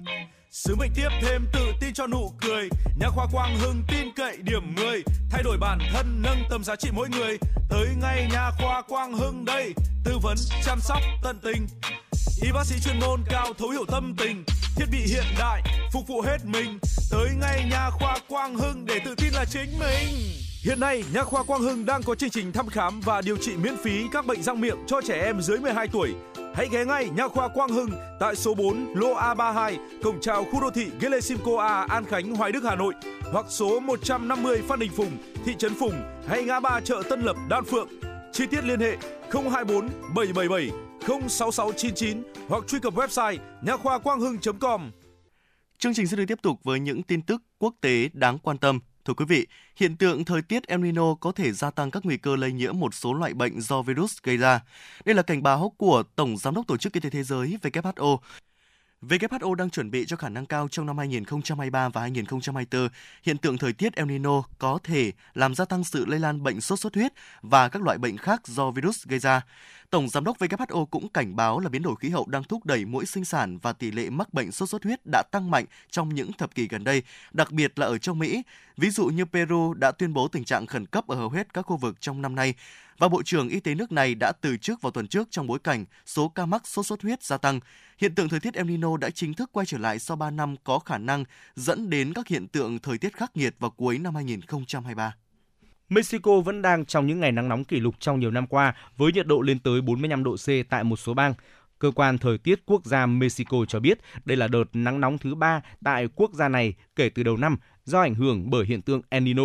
Chính quyền một số bang đã đưa ra quy định trẻ em chỉ đến trường 2 giờ một ngày để tránh nắng. Riêng tại thủ đô Mexico City, nơi hiếm khi nhiệt độ vượt quá 30 độ C, chứng kiến nhiệt độ lên tới 35 độ C trong hơn một tuần qua.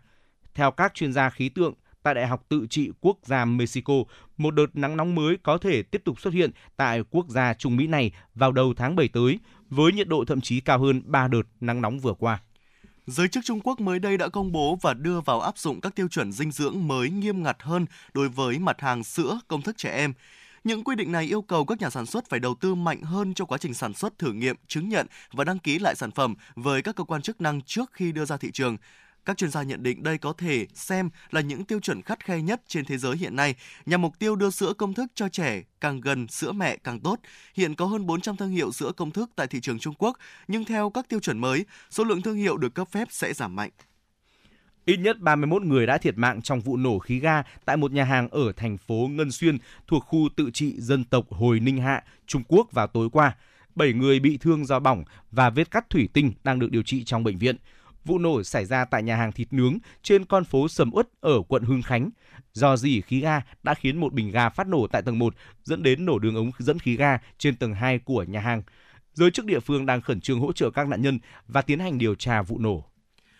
Thưa quý vị, cụ ông Nakajima, 87 tuổi ở tỉnh Osaka, Nhật Bản đã quyên tặng 29 kg vàng và 1 kg bạch kim cho chính quyền thành phố để phục vụ dân sinh. Số vàng mà cụ Nakajima quyên tặng có tổng giá trị ước tính gần 2 triệu đô la Mỹ. Cụ Nakajima bắt đầu mua vàng từ một hình thức tích lũy cho cuộc sống sau này từ năm 40 tuổi và không ngờ sau gần 50 năm số tài sản đó đã tăng giá trị lên gấp 10 lần cô bắt đầu nghĩ đến việc sẽ quyên tặng số vàng tích lũy trong nhiều năm cho chính quyền thành phố, nơi cụ sinh sống từ khoảng 20 năm trước như một lời tri ân. Nguyện vọng của cụ là thành phố có thể sử dụng chúng để phục vụ mục đích dân sinh, ví dụ như là mua mới các xe cứu thương. Tại lễ tiếp nhận món quà đặc biệt trên, đại diện thành phố Minoo, tỉnh Osaka cho biết, thành phố sẽ lên kế hoạch chuyển đổi toàn bộ số vàng và bạch kim này thành tiền mặt để cụ sử dụng làm nguồn tài chính công và thực hiện theo ý nguyện của cụ. Tiếp nối chương trình mời quý vị cùng đến với phóng sự có tựa đề Báo chí tận dụng nền tảng hiện đại để khẳng định chủ quyền thông tin trên sóng phát thanh truyền hình. Các cơ quan báo chí cần tiếp tục lan tỏa mạnh mẽ sứ mệnh thông tin tuyên truyền, phát huy hơn nữa chức năng phản biện xã hội, đấu tranh, phản bác quan điểm sai trái, phòng chống tham nhũng tiêu cực, bảo vệ quan điểm nền tảng tư tưởng của Đảng, Thưa quý vị, đây là nhấn mạnh của Bí thư Trung ương Đảng, trưởng Ban tuyên giáo Trung ương Nguyễn Trọng Nghĩa tại hội nghị giao ban báo chí tuần 3 tháng 6 năm 2023 vừa diễn ra tại Hà Nội. Hội nghị được tổ chức trước thềm kỷ niệm 98 năm Ngày báo chí cách mạng Việt Nam 21 tháng 6 năm 1925, 21 tháng 6 năm 2023 với hai nội dung trọng tâm đó là đánh giá bước đầu, phát động và triển khai phong trào thi đua xây dựng môi trường văn hóa trong các cơ quan báo chí và triển khai kế hoạch kỷ niệm 100 năm Ngày báo chí cách mạng Việt Nam –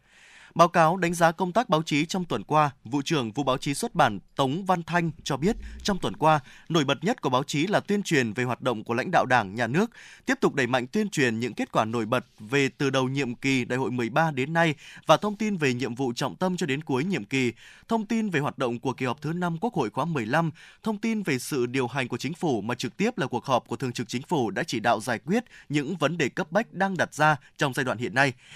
Ngoài ra, các cơ quan báo chí tập trung tuyên truyền đậm nét sâu sắc hoạt động kỷ niệm 98 năm Ngày báo chí cách mạng Việt Nam. Chất lượng chất liệu cho tuyên truyền đợt này được tạo dựng từ sự quan tâm rất lớn của lãnh đạo nhà nước của Đảng. Nhà nước thể hiện rất rõ nét việc là Thủ tướng Chính phủ làm việc với Hội Nhà báo Việt Nam, Chủ tịch Quốc hội gặp mặt các cơ quan báo chí, tổ chức trao giải Diên Hồng, Bí thư Trung ương Đảng, trưởng ban tuyên giáo Trung ương gặp mặt các cơ quan báo chí chính trị chủ lực và đánh giá các nhiệm vụ thông tin tuyên truyền, chỉ đạo thông tin tuyên truyền trong thời gian tới. Tại hội nghị giao ban, Hội Nhà báo Việt Nam báo cáo sơ kết một năm thực hiện phong trào thi đua xây dựng môi trường văn hóa trong các cơ quan báo chí. Ông Nguyễn Đức Lợi, Phó Chủ tịch Thường trực Hội Nhà báo Việt Nam cho biết, Hội Nhà báo các tỉnh, thành phố và các cơ quan báo chí trung ương đã tích cực triển khai thực hiện phong trào gắn nội dung môi trường văn hóa với nội dung đào tạo bồi dưỡng chính trị, đạo đức, chuyên môn nghiệp vụ. Thời gian tới, cấp ủy, lãnh đạo các cấp hội, cơ quan báo chí tiếp tục nâng cao nhận thức, đề cao trách nhiệm trong triển khai phong trào thi đua. Ông Nguyễn Đức Lợi đề nghị. Nội dung phong trào thi đua phải gắn với trách nhiệm chính trị của các cấp hội, các cơ quan báo chí, cơ quan chủ quản báo chí trong từng giai đoạn cụ thể, coi trọng việc kiểm tra giám sát ở các cấp hội để kịp thời biểu dương, khen thưởng tập thể cá nhân của tổ chức hội, hội viên, gương mẫu có thành tích xây dựng phong trào, chấn chỉnh nhắc nhở đơn vị chưa thực hiện tốt, tháo gỡ khó khăn vướng mắc trong quá trình thực hiện. Chúc mừng các cơ quan báo chí và các nhà báo nhân ngày báo chí cách mạng Việt Nam. Phó Thủ tướng Trần Hồng Hà nhấn mạnh, báo chí đã phản ánh kịp thời diễn biến mọi mặt của đời sống xã hội, tuyên truyền, đấu tranh phản bác quan điểm sai trái, thông tin xấu độc, bảo vệ nền tảng tư tưởng của Đảng, phê phán đấu tranh với cái xấu, tham nhũng, quan liêu, lãng phí, tiêu cực. Chính phủ mong muốn các cơ quan báo chí tiếp tục đồng hành với các bộ ngành địa phương để tuyên truyền tới người dân tham gia thực hiện các chủ trương chính sách mới của Đảng, Nhà nước để chính phủ thực hiện tốt nhất trách nhiệm phục vụ nhân dân. Đồng tình với kế hoạch tổ chức kỷ niệm 100 năm Ngày báo chí cách mạng Việt Nam, Phó Thủ tướng Trần Hồng Hà nêu rõ các bộ ngành cần tiếp tục triển khai các nhiệm vụ được giao trong kế hoạch. Cái việc tổ chức này nó là một cái sự kiện chính trị đặc biệt của cả nước chúng ta và nó sẽ ôn lại một cái quá khứ rất hào hùng, góp phần nâng cao cái hiểu biết, nhận thức của chúng ta và niềm tự hào của chúng ta về báo chí Việt Nam trong từng thời kỳ. Thông qua các cái kỷ niệm này, các bộ, các ngành, các cấp, cả hệ thống chính trị sẽ tham gia vào sự kiện này. Tôi mong muốn là qua cái lịch sử của báo chí chúng ta cũng ôn lại cái lịch sử đấu tranh giải phóng dân tộc, xây dựng chủ nghĩa xã hội và phát triển trong các giai đoạn. Tại hội nghị, trưởng ban tuyên giáo Trung ương Nguyễn Trọng Nghĩa nhấn mạnh, các cơ quan báo chí tận dụng những nền tảng hiện đại nhất để khẳng định chủ quyền thông tin trên sóng phát thanh truyền hình, không gian mạng. Công tác thông tin tuyên truyền, truyền thông chính sách của báo chí ngày càng tốt hơn nhấn mạnh đến kế hoạch kỷ niệm 100 năm Ngày báo chí cách mạng Việt Nam – đồng chí Nguyễn Trọng Nghĩa nêu rõ trong kế hoạch chuẩn bị kỷ niệm chương trình kỷ niệm 100 năm Ngày báo chí cách mạng Việt Nam cần phải gắn liền với các sự kiện lớn, ngành báo chí truyền thông, các cơ quan báo chí, quyết tâm tạo đột phá, tính chiến đấu, tham mưu để sửa đổi luật báo chí, một số văn bản pháp luật liên quan đến báo chí, để mở cơ chế chính sách để hoạt động đúng chủ trương của Đảng. Thời gian tới cần ra soát chất lượng đào tạo chuyên ngành báo chí, có tiêu chí đánh giá, giáo trình chuẩn cho chương trình đào tạo báo chí tự hoàn thiện trong bộ máy. 100 năm báo chí cách mạng Việt Nam, dứt khoát các đồng chí phải gắn liền với các sự kiện lớn, thí dụ như 70 năm chiến thắng Điện Biên Phủ, hay là chúng ta kỷ niệm 50 năm giải phóng miền Nam, tư tưởng trận địa báo chí cách mạng, những người làm báo của chúng ta hay là những người hoạt động trên lĩnh vực văn học nghệ thuật báo chí chúng ta nó quyền thoại như thế nào nó thiêng liêng cao cả nó chịu sự hy sinh và gắn liền ở đây không phải chỉ có tổng kết các em chí, còn phải có nghiên cứu lý luận làm sao đó 100 năm chúng ta có một cái tổng kết báo chí trăm năm ta có lý luận của nền báo chí cách mạng Việt Nam à, sau 100 năm và cái tầm nhìn tiếp theo hay không? Đồng chí Nguyễn Trọng Nghĩa đề nghị trong thời gian tới, báo chí cần tập trung xây dựng các chuyên mục chương trình tổng kết, đánh giá kết quả công tác lãnh đạo chỉ đạo và triển khai thực hiện nghị quyết đại hội 13 của Đảng từ đầu nhiệm kỳ đến nay và phương hướng nhiệm vụ giải pháp từ nay đến cuối nhiệm kỳ đại hội 13 của Đảng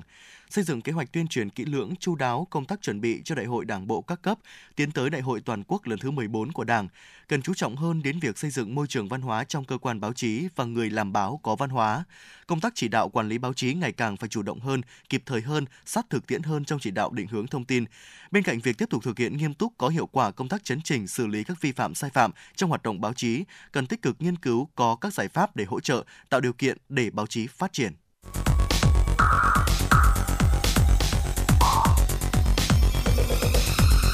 Vị và các bạn đang theo dõi kênh FM 96 MHz của đài phát thanh truyền hình Hà Nội. Hãy giữ sóng và tương tác với chúng tôi theo số điện thoại 024 3773 6688. FM 96 đồng hành trên mọi nẻo đường. đường. Theo bạn, thứ gì tạo nên sự tự tin cho chúng ta khi nói chuyện? Cách ăn nói hay là ngôn ngữ cơ thể? Với tôi, đó là nụ cười. Cảm ơn các bác sĩ của nhà khoa Quang Hưng đã giúp tôi có được bí quyết chinh phục người mình thích. Một nụ cười tự nhiên và rạng rỡ. Thật chẳng ngờ, nhà khoa Quang Hưng đã giúp tôi hoàn thiện mình, trở nên tự tin hơn mỗi khi giao tiếp với đối tác, khách hàng với một nụ cười đầy rạng rỡ và thu hút. Nhà khoa Quang Hưng đã tiếp thêm tự tin cho những nụ cười thêm tươi. Sứ mệnh tiếp thêm tự tin cho nụ cười. Nhà khoa Quang Hưng tin cậy điểm 10 Thay đổi bản thân, nâng tầm giá trị mỗi người. Tới ngay nhà khoa Quang Hưng đây. Tư vấn, chăm sóc, tận tình. Y bác sĩ chuyên môn cao thấu hiểu tâm tình. Thiết bị hiện đại, phục vụ hết mình. Tới ngay nhà khoa Quang Hưng để tự tin là chính mình. Hiện nay, Nha khoa Quang Hưng đang có chương trình thăm khám và điều trị miễn phí các bệnh răng miệng cho trẻ em dưới 12 tuổi. Hãy ghé ngay Nha khoa Quang Hưng tại số 4 lô A32, cổng chào khu đô thị Gelesimco A, An Khánh, Hoài Đức, Hà Nội hoặc số 150 Phan Đình Phùng, thị trấn Phùng hay ngã ba chợ Tân Lập, Đan Phượng. Chi tiết liên hệ 024 777 06699 hoặc truy cập website nha khoa quang hưng.com. Thưa quý vị và các bạn, kỷ niệm 133 năm ngày sinh Chủ tịch Hồ Chí Minh, ngày 19 tháng 5 năm 1890, ngày 19 tháng 5 năm 2023, 112 năm ngày Bác Hồ ra đi tìm đường cứu nước, ngày 5 tháng 6 năm 1911, ngày 5 tháng 6 năm 2023, 75 năm ngày Chủ tịch Hồ Chí Minh ra lời kêu gọi thi đua ái quốc, ngày 11 tháng 6 năm 1948, ngày 11 tháng 6 năm 2023 và 98 năm ngày báo chí cách mạng Việt Nam 21 tháng 6 năm 1925, 21 tháng 6 năm 2023. Ngày 21 tháng 6 tại Hà Nội, Học viện Chính trị Quốc gia Hồ Chí Minh phối hợp với Bộ Văn hóa, Thể thao và Du lịch và Bộ Thông tin Truyền thông tổ chức triển lãm Hành trình theo dấu chân Bác Hồ qua sưu tập tem và bưu ảnh. Triển lãm là một bộ sưu tập tem bưu chính đồ sộ, sắp xếp theo các chuyên đề tổng hợp đa dạng, bao gồm nhiều mẫu tem về Chủ tịch Hồ Chí Minh do Việt Nam và các nước phát hành – những phong bì thư thực hiện từ những năm đầu thế kỷ 20. Mời quý vị cùng đến với phản ánh của phóng viên. Triển lãm Hành trình theo dấu chân Bắc Hồ qua sưu tập tem và bưu ảnh nhằm tái hiện những dấu son lịch sử trong cuộc đời và sự nghiệp cách mạng của Chủ tịch Hồ Chí Minh, gắn liền với lịch sử cách mạng hào hùng của dân tộc Việt Nam và tiến trình phát triển của nhân loại. Sự nghiệp vĩ đại ấy của người được tái hiện bằng một hình thức đặc biệt qua 6 phần triển lãm sưu tập tem bưu ảnh của Việt Nam và quốc tế là quyết tâm tìm đường cứu nước, giải phóng dân tộc, tham gia phong trào cộng sản và công nhân quốc tế, thành lập Đảng Cộng sản Việt Nam và lãnh đạo phong trào cách mạng Việt Nam, khai sinh nước Việt Nam Dân chủ Cộng hòa và lãnh đạo cuộc kháng chiến kiến quốc thắng lợi, lãnh đạo sự nghiệp xây dựng và bảo vệ miền Bắc xã hội chủ nghĩa, đấu tranh giải phóng miền Nam thống nhất Tổ quốc và mãi mãi đi theo con đường của Chủ tịch Hồ Chí Minh vĩ đại. Phó giáo sư tiến sĩ Phạm Minh Sơn, Giám đốc Học viện Báo chí và Tuyên truyền nhận định, đây là một hoạt động rất ý nghĩa giúp chúng ta hiểu rõ hơn về con đường tìm đường cứu nước của Bác Hồ kính yêu. Hoạt động này rất là ý nghĩa, không những giúp chúng ta hiểu rõ hơn về cái con đường tìm đường cứu nước của bác. Quan trọng nữa là thông qua một cái hoạt động rất là hay, hấp dẫn, sáng tạo. Một cái điểm mà tôi đánh giá cao cái triển lãm này. Cái triển lãm nhân dịp ngày sinh của bác và ngày báo chí cách mạng Việt Nam thì nó lại càng là có ý nghĩa.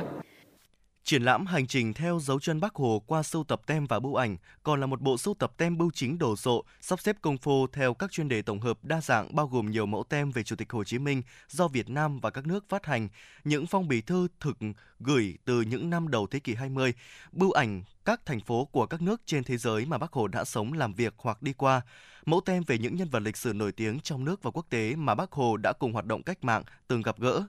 Bộ sưu tập này cũng nhằm điểm lại những mẫu tem chân dung Chủ tịch Hồ Chí Minh mà ngành bưu điện đã phát hành. Ông Nguyễn Đại Hùng Lộc, Phó Chủ tịch Hội Tem Thành phố Hồ Chí Minh, tác giả bộ sưu tập tem cho biết, tâm nguyện của mình là muốn thực hiện một công trình có ý nghĩa về Chủ tịch Hồ Chí Minh và phổ biến tới đông đảo công chúng, qua đó góp phần vào việc học tập và làm theo tấm gương đạo đức và phong cách của Bác Hồ. Ông Nguyễn Đại Hùng Lộc nói: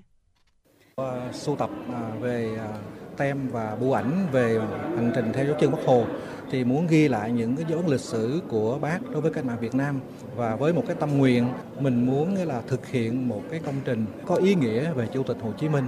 Và làm sao mà phổ biến cho mọi người, bởi vì là việc học tập làm theo tấm gương của bác Hồ. Thì như vậy là nó có rất là nhiều hình thức. Và đây cũng là một trong những cái à, hình thức thể hiện mà nó theo cái ý tưởng của tôi. Thông qua triển lãm này, nhân dân Việt Nam, bạn bè quốc tế sẽ hiểu biết thêm lịch sử cách mạng Việt Nam và Chủ tịch Hồ Chí Minh vĩ đại. Từ đó, mỗi người dân Việt Nam, đặc biệt là mỗi cán bộ đảng viên thế hệ trẻ, càng tự hào về đất nước, về người anh hùng giải phóng dân tộc Việt Nam, danh nhân văn hóa Hồ Chí Minh, tạo nên sức lan tỏa tinh thần rộng lớn trong mọi lĩnh vực của đời sống xã hội. Thưa quý vị, chương trình hôm nay được thực hiện bởi ekip chỉ đạo nội dung Nguyễn Kim Khiêm, chỉ đạo sản xuất Nguyễn Tiến Dũng, chịu trách nhiệm nội dung Lê Xuân Luyến, biên tập viên Như Hoa, thư ký Kim Dung, phát thanh viên Trọng Khương Võ Nam cùng kỹ thuật viên Kim Thoa phối hợp thực hiện. Và ngay bây giờ, để tiếp nối chương trình, mời quý vị cùng đón nghe ca khúc Thành phố tình yêu và nỗi nhớ, một sáng tác của Phạm Minh Tuấn.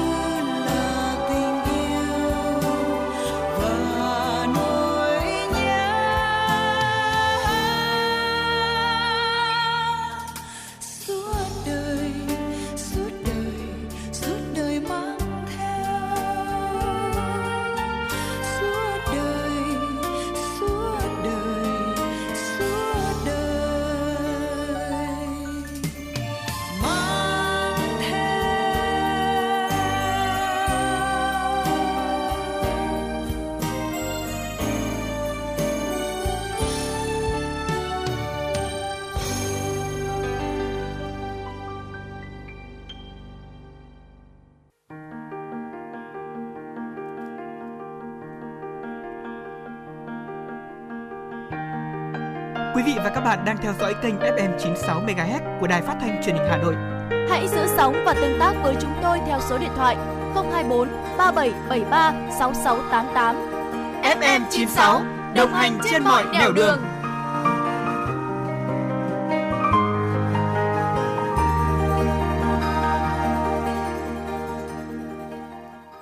quý vị, tiếp tục chương trình sẽ là những tin tức thời sự đáng chú ý do phóng viên Kim Dung thực hiện. Văn phòng Chính phủ vừa có thông báo số 235 về kết luận của Phó Thủ tướng Chính phủ Trần Lưu Quang tại cuộc họp về chuyển Trung tâm điều độ hệ thống điện quốc gia về Bộ Công Thương diễn ra mới đây. Phó Thủ tướng Trần Lưu Quang chỉ đạo Bộ Công Thương tiếp thu ý kiến của các bộ, cơ quan tại cuộc họp chủ trì phối hợp với Ủy ban Quản lý vốn nhà nước tại doanh nghiệp và các bộ ngành liên quan khẩn trương xây dựng hoàn thiện đề án chuyển Trung tâm điều độ hệ thống điện quốc gia về Bộ Công Thương dưới hình thức công ty trách nhiệm hữu hạn một thành viên theo quy định của pháp luật trình Thủ tướng Chính phủ trong tháng 8 năm 2023. Trong đề án, Bộ Công Thương được yêu cầu đánh giá đầy đủ các tác động vướng mắc có thể phát sinh, giải pháp khắc phục, đảm bảo hoạt động điều độ của hệ thống điện quốc gia liên tục hiệu quả, đáp ứng yêu cầu vận hành an toàn, tin cậy, hiệu quả hệ thống điện quốc gia, giữ vững an ninh năng lượng cho đất nước. Bộ Công Thương tiếp tục tăng cường công tác giám sát thường xuyên trực tiếp và toàn diện với A0 theo quy định cho tới khi hoàn thành việc chuyển A0 về Bộ Công Thương. Đảm bảo hoạt động điều độ hệ thống điện quốc gia phải có hiệu quả, công khai, minh bạch, khai thác vận hành tối ưu hệ thống điện quốc gia, cung ứng đủ điện cho sản xuất kinh doanh và tiêu dùng của nhân dân. Sáng nay, tổ đại biểu Hội đồng nhân dân thành phố Hà Nội, đơn vị bầu cử số 29 gồm Bí thư thị ủy Sơn Tây Trần Anh Tuấn, Thiếu tướng Phó Tư lệnh Bộ Tư lệnh Thủ đô Hà Nội Nguyễn Đình Lưu, trưởng ban dân tộc thành phố Hà Nội Nguyễn Nguyên Quân tiếp xúc cử tri thị xã Sơn Tây trước kỳ họp thứ 12 Hội đồng nhân dân thành phố khóa 16. Tại hội nghị đã có 13 cử tri phát biểu ý kiến với 33 nội dung đề nghị thành phố và thị xã quan tâm, chỉ đạo giải quyết một số vấn đề liên quan đến đầu tư trọng điểm du lịch khu vực Hồ Đồng Mô, Thành Cổ, các tuyến đường kết nối, tạo động lực giúp Sơn Tây phát triển du lịch, có cơ chế chính sách đặc thù về việc thực hiện chương trình di dân, giãn dân khu vực làng cổ Đường Lâm. Các ý kiến của cử tri thị xã Sơn Tây kiến nghị trực tiếp tại hội nghị đã được đại diện lãnh đạo, đại diện lãnh đạo phòng, ban chức năng trả lời theo thẩm quyền.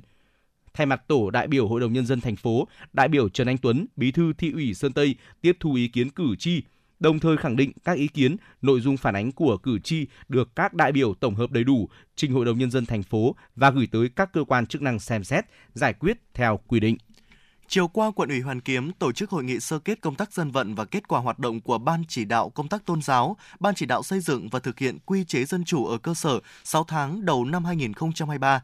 Phát biểu tại hội nghị và nhấn mạnh những nhiệm vụ trọng tâm cần triển khai thực hiện, Phó Bí thư Thường trực Quận ủy Hoàn Kiếm Nguyễn Quốc Khánh đề nghị các đơn vị trong hệ thống dân vận quận, khối dân vận các phường chủ động nắm tình hình dư luận trong nhân dân, kịp thời tham mưu đề xuất với cấp ủy các biện pháp giải quyết các ý kiến, kiến nghị chính đáng của nhân dân, nhất là những vấn đề dân sinh bức xúc. Đồng chí Nguyễn Quốc Khánh cũng đề nghị các cấp ủy Đảng, chính quyền cơ sở gắn việc thực hiện quy chế dân chủ ở cơ sở với việc thực hiện những nhiệm vụ chương trình công tác của thành phố, quan tâm phối hợp tạo mọi điều kiện thuận lợi để khối dân vận mặt trận, các tổ chức chính trị xã hội, các hội quần chúng cung cấp hoạt động hiệu quả, hoàn thành tốt các nhiệm vụ được giao.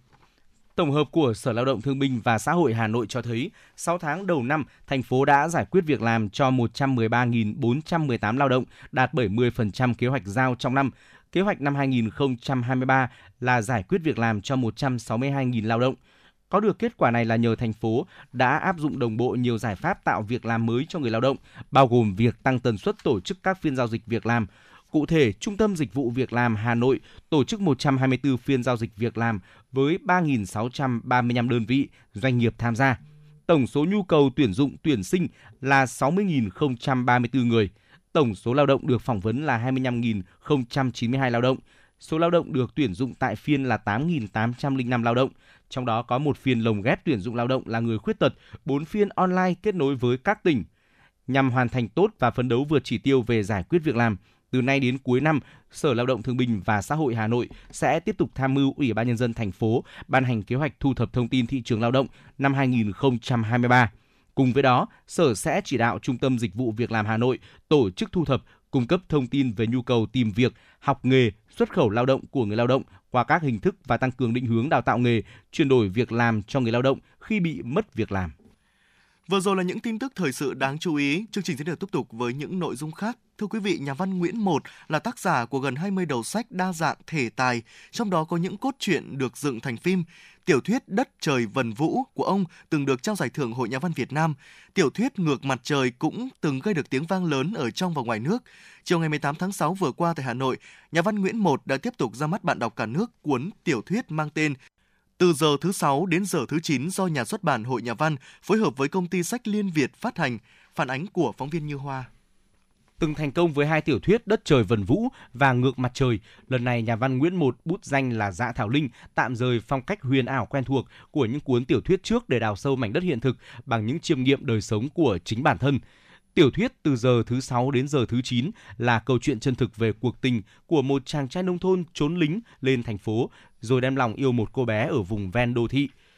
Câu chuyện tình của họ diễn ra trong bối cảnh cuộc chiến đang trong giai đoạn rực lửa. Tuy nhiên, suy cho cùng, đây không phải là một tiểu thuyết diễm tình, bởi xung quanh mối tình này còn chẳng néo hàng loạt mối quan hệ với những nhân vật, những con người mang thân phận khác nhau. Và bao trùm lên số phận mỗi nhân vật là vận mệnh của đất nước khi đang bị chia cắt bởi cuộc chiến lịch sử.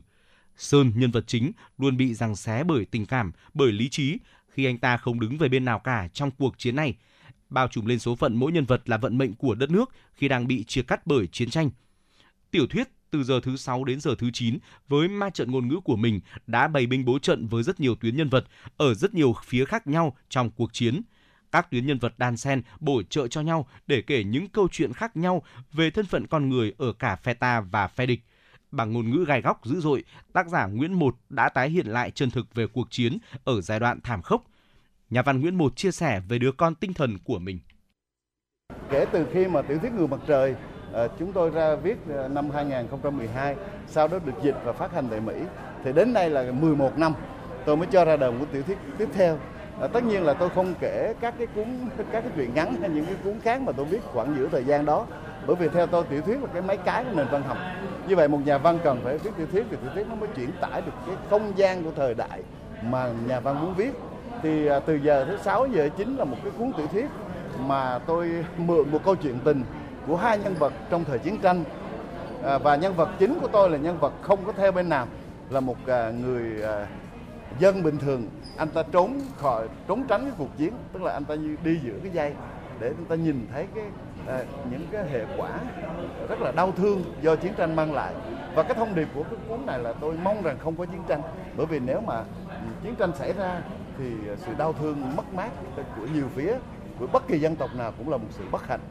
cho nên là nhân vật chính của tôi tất nhiên là à, cái câu chuyện tình trong đó nó nó dẫn đến những cái số phận những cái bi kịch của các nhân vật mà mà hậu quả nó là do chiến tranh mang lại trong lễ ra mắt cuốn tiểu thuyết từ giờ thứ 6 đến giờ thứ 9 của nhà văn Nguyễn Một có sự góp mặt của các diễn giả, nhà văn nổi tiếng như Nguyễn Quang Thiều, Tạ Duy Anh, Yên Ba, Y Ban, Đỗ Bích Thúy, Phong Điệp và nhà văn Di Ly. Theo nhà báo Yên Ba, người đã tiếp xúc với từ giờ thứ 6 đến giờ thứ 9, từ lúc còn là bản thảo sơ khai cho rằng nhân vật trong cuốn tiểu thuyết này khá lạ, là một nhân vật không ác không thiện, Cuốn sách trải dài theo chiều lịch sử trong giai đoạn tang thương của đất nước. Ở đó, sự vô minh giữa con người trong thời chiến và số phận con người trở nên nhỏ bé trong cuộc chiến vô tri được nhấn mạnh bằng một thủ pháp hoàn toàn khác hai tiểu thuyết trước của Nguyễn Một. Chia sẻ về cuốn tiểu thuyết của nhà văn Nguyễn Một, nhà văn Nguyễn Quang Thiều, Chủ tịch Hội Nhà văn Việt Nam cho rằng. Tiểu thuyết của Nguyễn Một dày đặc các nhân vật, nó là một xã hội hoàn toàn thu nhỏ, mỗi một thân phận từ một kẻ bình thường từ một người lính cho đến những người có một vị trí nào đó và chiến tranh đã đi qua họ. Và tất cả tính cách con người số phận và tất cả nỗi dày vò của họ được hiện lên. Có thể nói rằng một điều là chiến tranh đi qua và xé nát tất cả những cuộc đời các nhân vật trong đó. Tình yêu, các quan hệ, gia đình, những giấc mơ và bao nhiêu điều khác nữa. Để người đọc nhìn nhận lại một lần nữa trong các cuộc chiến tranh đó, chiến tranh đã đi qua và nó đã đẩy con người sang một phía khác. Nó làm cho tất cả những giấc mơ bị dừng lại. Nó làm cho cái số phận bị thay đổi. Trong một kiếp phận không ai biết đến cho nên một dân tộc đều bị thay đổi hết cả. Và với cách viết của Nguyễn Một cảm giác rằng nó đẩy chúng ta vào, đẩy tôi và những người đọc khác vào trong chính cuộc chiến này. Tôi không là người tham dự trực tiếp cuộc chiến tranh, nhưng khi đọc cuốn sách này, những ngày sau đó, tôi có cảm giác rằng tôi đã đi qua cuộc chiến tranh đó. Tôi đã trực tiếp trong cuộc chiến tranh đó, trực tiếp như một nạn nhân, trực tiếp như một người chống lại nó và trực tiếp như một người tìm cách thoát ra khỏi nó. Và với cách xây dựng nhân vật, với cách kể chuyện cách trung thực, nhưng chứa đựng sau đó tất cả những thông điệp của một nhà văn, thì Nguyễn Một đã hoàn thành sứ mệnh của mình trong cuộc chiến. Và thấy rằng không chỉ Nguyễn Một và các nhà văn Việt Nam khác vẫn còn phải tiếp tục viết về cuộc chiến tranh này trong một cách nhìn, viết để không phải để đau thương một lần nữa, không phải để chết chóc một lần nữa, không phải để thù hận một lần nữa, mà viết để ngăn chặn những cuộc chiến tranh trong tương lai có thể xảy ra đối với người Việt Nam hay đối với người dân tộc nào. Có thể nói rằng chiến tranh đi qua và xé nát tất cả cuộc đời các nhân vật trong đó. Tình yêu, quan hệ, gia đình, những giấc mơ và bao nhiêu điều khác nữa – Cách viết của Nguyễn Một đẩy người đọc vào trong chính cuộc chiến này như họ chính là nạn nhân, là người tham gia chống lại cuộc chiến. Dù không tham dự trực tiếp vào cuộc chiến này, bà Vũ Phương Liên, giám đốc công ty sách Liên Việt, đơn vị in ấn và phát hành cuốn tiểu thuyết cho biết,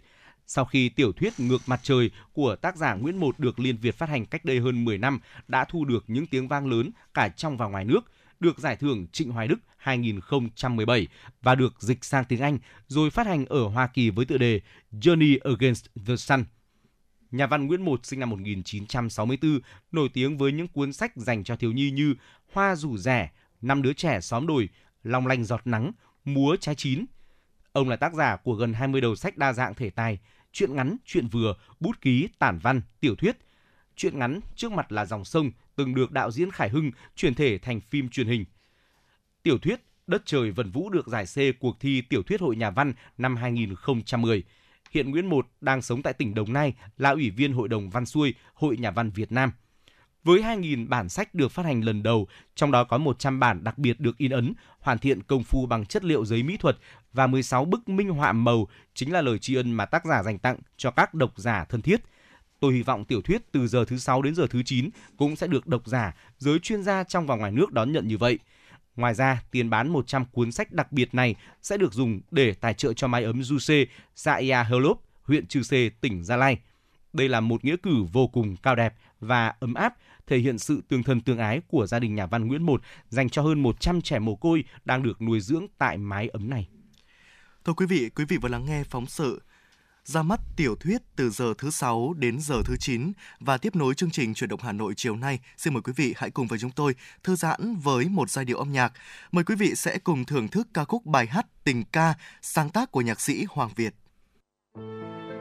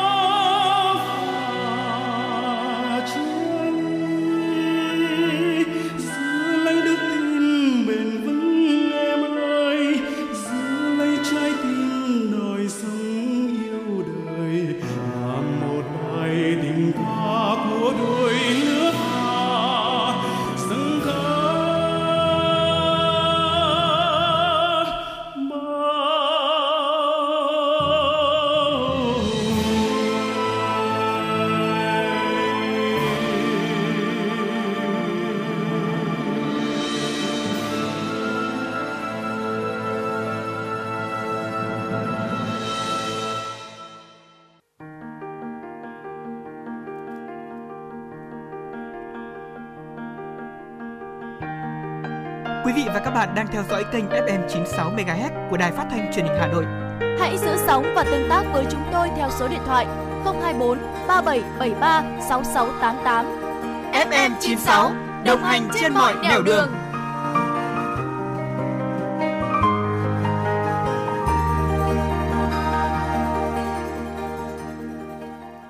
Thưa quý vị, những tin tức đáng chú ý diễn ra trên địa bàn thành phố sẽ tiếp nối chương trình. Nhằm đảm bảo trật tự an toàn giao thông trên địa bàn thành phố Hà Nội, Thanh tra Sở Giao thông Vận tải Hà Nội cho biết sẽ tiếp tục bố trí lực lượng phối hợp thực hiện nhiệm vụ phân luồng, chống ùn tắc giao thông, kiểm tra xử phạt các trường hợp vi phạm. Theo Thanh tra Giao thông Vận tải Hà Nội, trong 6 tháng đầu năm 2023, Thanh tra Sở đã kiểm tra lập biên bản vi phạm hành chính 7.736 trường hợp, với số tiền xử phạt vi phạm hành chính hơn 28,4 tỷ đồng, tạm giữ 94 phương tiện, tước quyền sử dụng giấy phép lái xe có thời hạn 825 trường hợp, tước tem kiểm định an toàn kỹ thuật và bảo vệ môi trường 15 xe ô tô tải, tước phủ hiệu xe 300 trường hợp. So với cùng kỳ năm ngoái, số vụ lập biên bản vi phạm hành chính tăng 204 vụ, tương đương với 3,25% số tiền xử phạt, tăng hơn 6,3 tỷ đồng, tương đương với 37,5%. Trong lĩnh vực vận tải hành khách, Thanh tra Sở Giao thông Vận tải Hà Nội đã kiểm tra lập biên bản vi phạm hành chính 2.549 trường hợp, số tiền xử phạt vi phạm hành chính hơn 5,3 tỷ đồng, tạm giữ phương tiện tước quyền sử dụng giấy phép lái xe có thời hạn 319 trường hợp. So với cùng kỳ năm ngoái, số vụ lập biên bản vi phạm hành chính tăng 802 vụ, tương đương với 58,12%, số tiền xử phạt tăng hơn 2,9 tỷ đồng, tương đương 173%. Đối với lĩnh vực vận tải hàng hóa đã kiểm tra lập biên bản vi phạm hành chính 3.134 trường hợp, số tiền xử phạt vi phạm hành chính gần 17,5 tỷ đồng, tạm giữ 44 phương tiện, tước quyền sử dụng giấy phép lái xe có thời hạn 500 trường hợp, tước tem kiểm định an toàn kỹ thuật và bảo vệ môi trường, 15 xe ô tô tải so với cùng kỳ năm 2022, số vụ lập biên bản vi phạm hành chính giảm 567 vụ, tương đương với 18,2%, số tiền xử phạt tăng hơn 2,2 tỷ đồng, tương đương với 18,94%.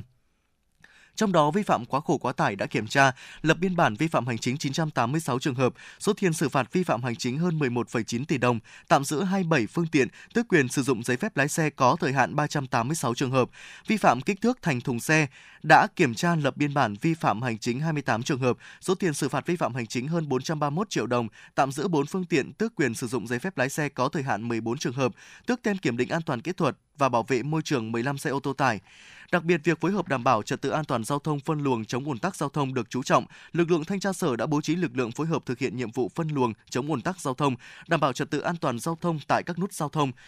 Các vị trí dự án thi công công trình trọng điểm có nguy cơ xảy ra ùn tắc giao thông trong giờ cao điểm ở khu vực các bến xe khách để duy trì hiệu quả đã đạt được thời gian tới, lãnh đạo thanh tra Sở Giao thông Vận tải Hà Nội cho biết sẽ tiếp tục bố trí lực lượng phối hợp thực hiện nhiệm vụ phân luồng chống ùn tắc giao thông, đảm bảo trật tự an toàn giao thông trên địa bàn thành phố Hà Nội. Đồng thời, thanh tra Sở duy trì công tác phối hợp với các phòng ban chức năng trực thuộc Sở Giao thông Vận tải, chính quyền địa phương và lực lượng chức năng nắm bắt tình hình về trật tự an toàn giao thông, trật tự đô thị tại các điểm nút giao thông, khu vực tuyến đường có nguy cơ phát sinh ùn tắc giao thông để kịp thời tham mưu đề xuất với lãnh đạo sở phương án giải quyết.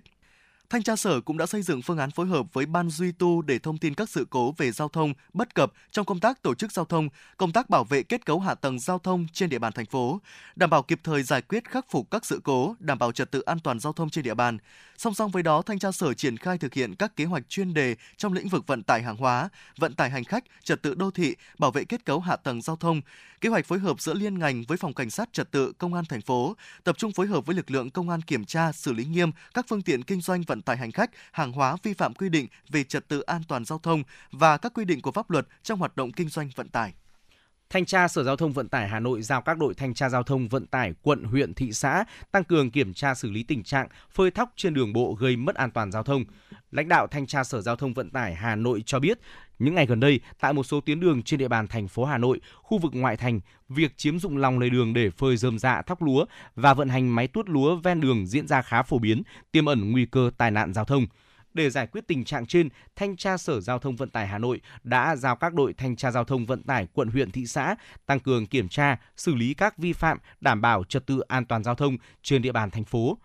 Theo lãnh đạo đội thanh tra giao thông vận tải, một số huyện ngoại thành Hà Nội trên các tuyến giao thông, đặc biệt là tuyến đường liên huyện, liên xã, liên thôn thuộc địa bàn các quận huyện thị xã của Hà Nội vào những mùa thu hoạch thường xuất hiện tình trạng các hộ gia đình sau khi thu hoạch lúa tận dụng vỉa hè một phần lòng đường để phơi thóc, ảnh hưởng đến trật tự an toàn giao thông.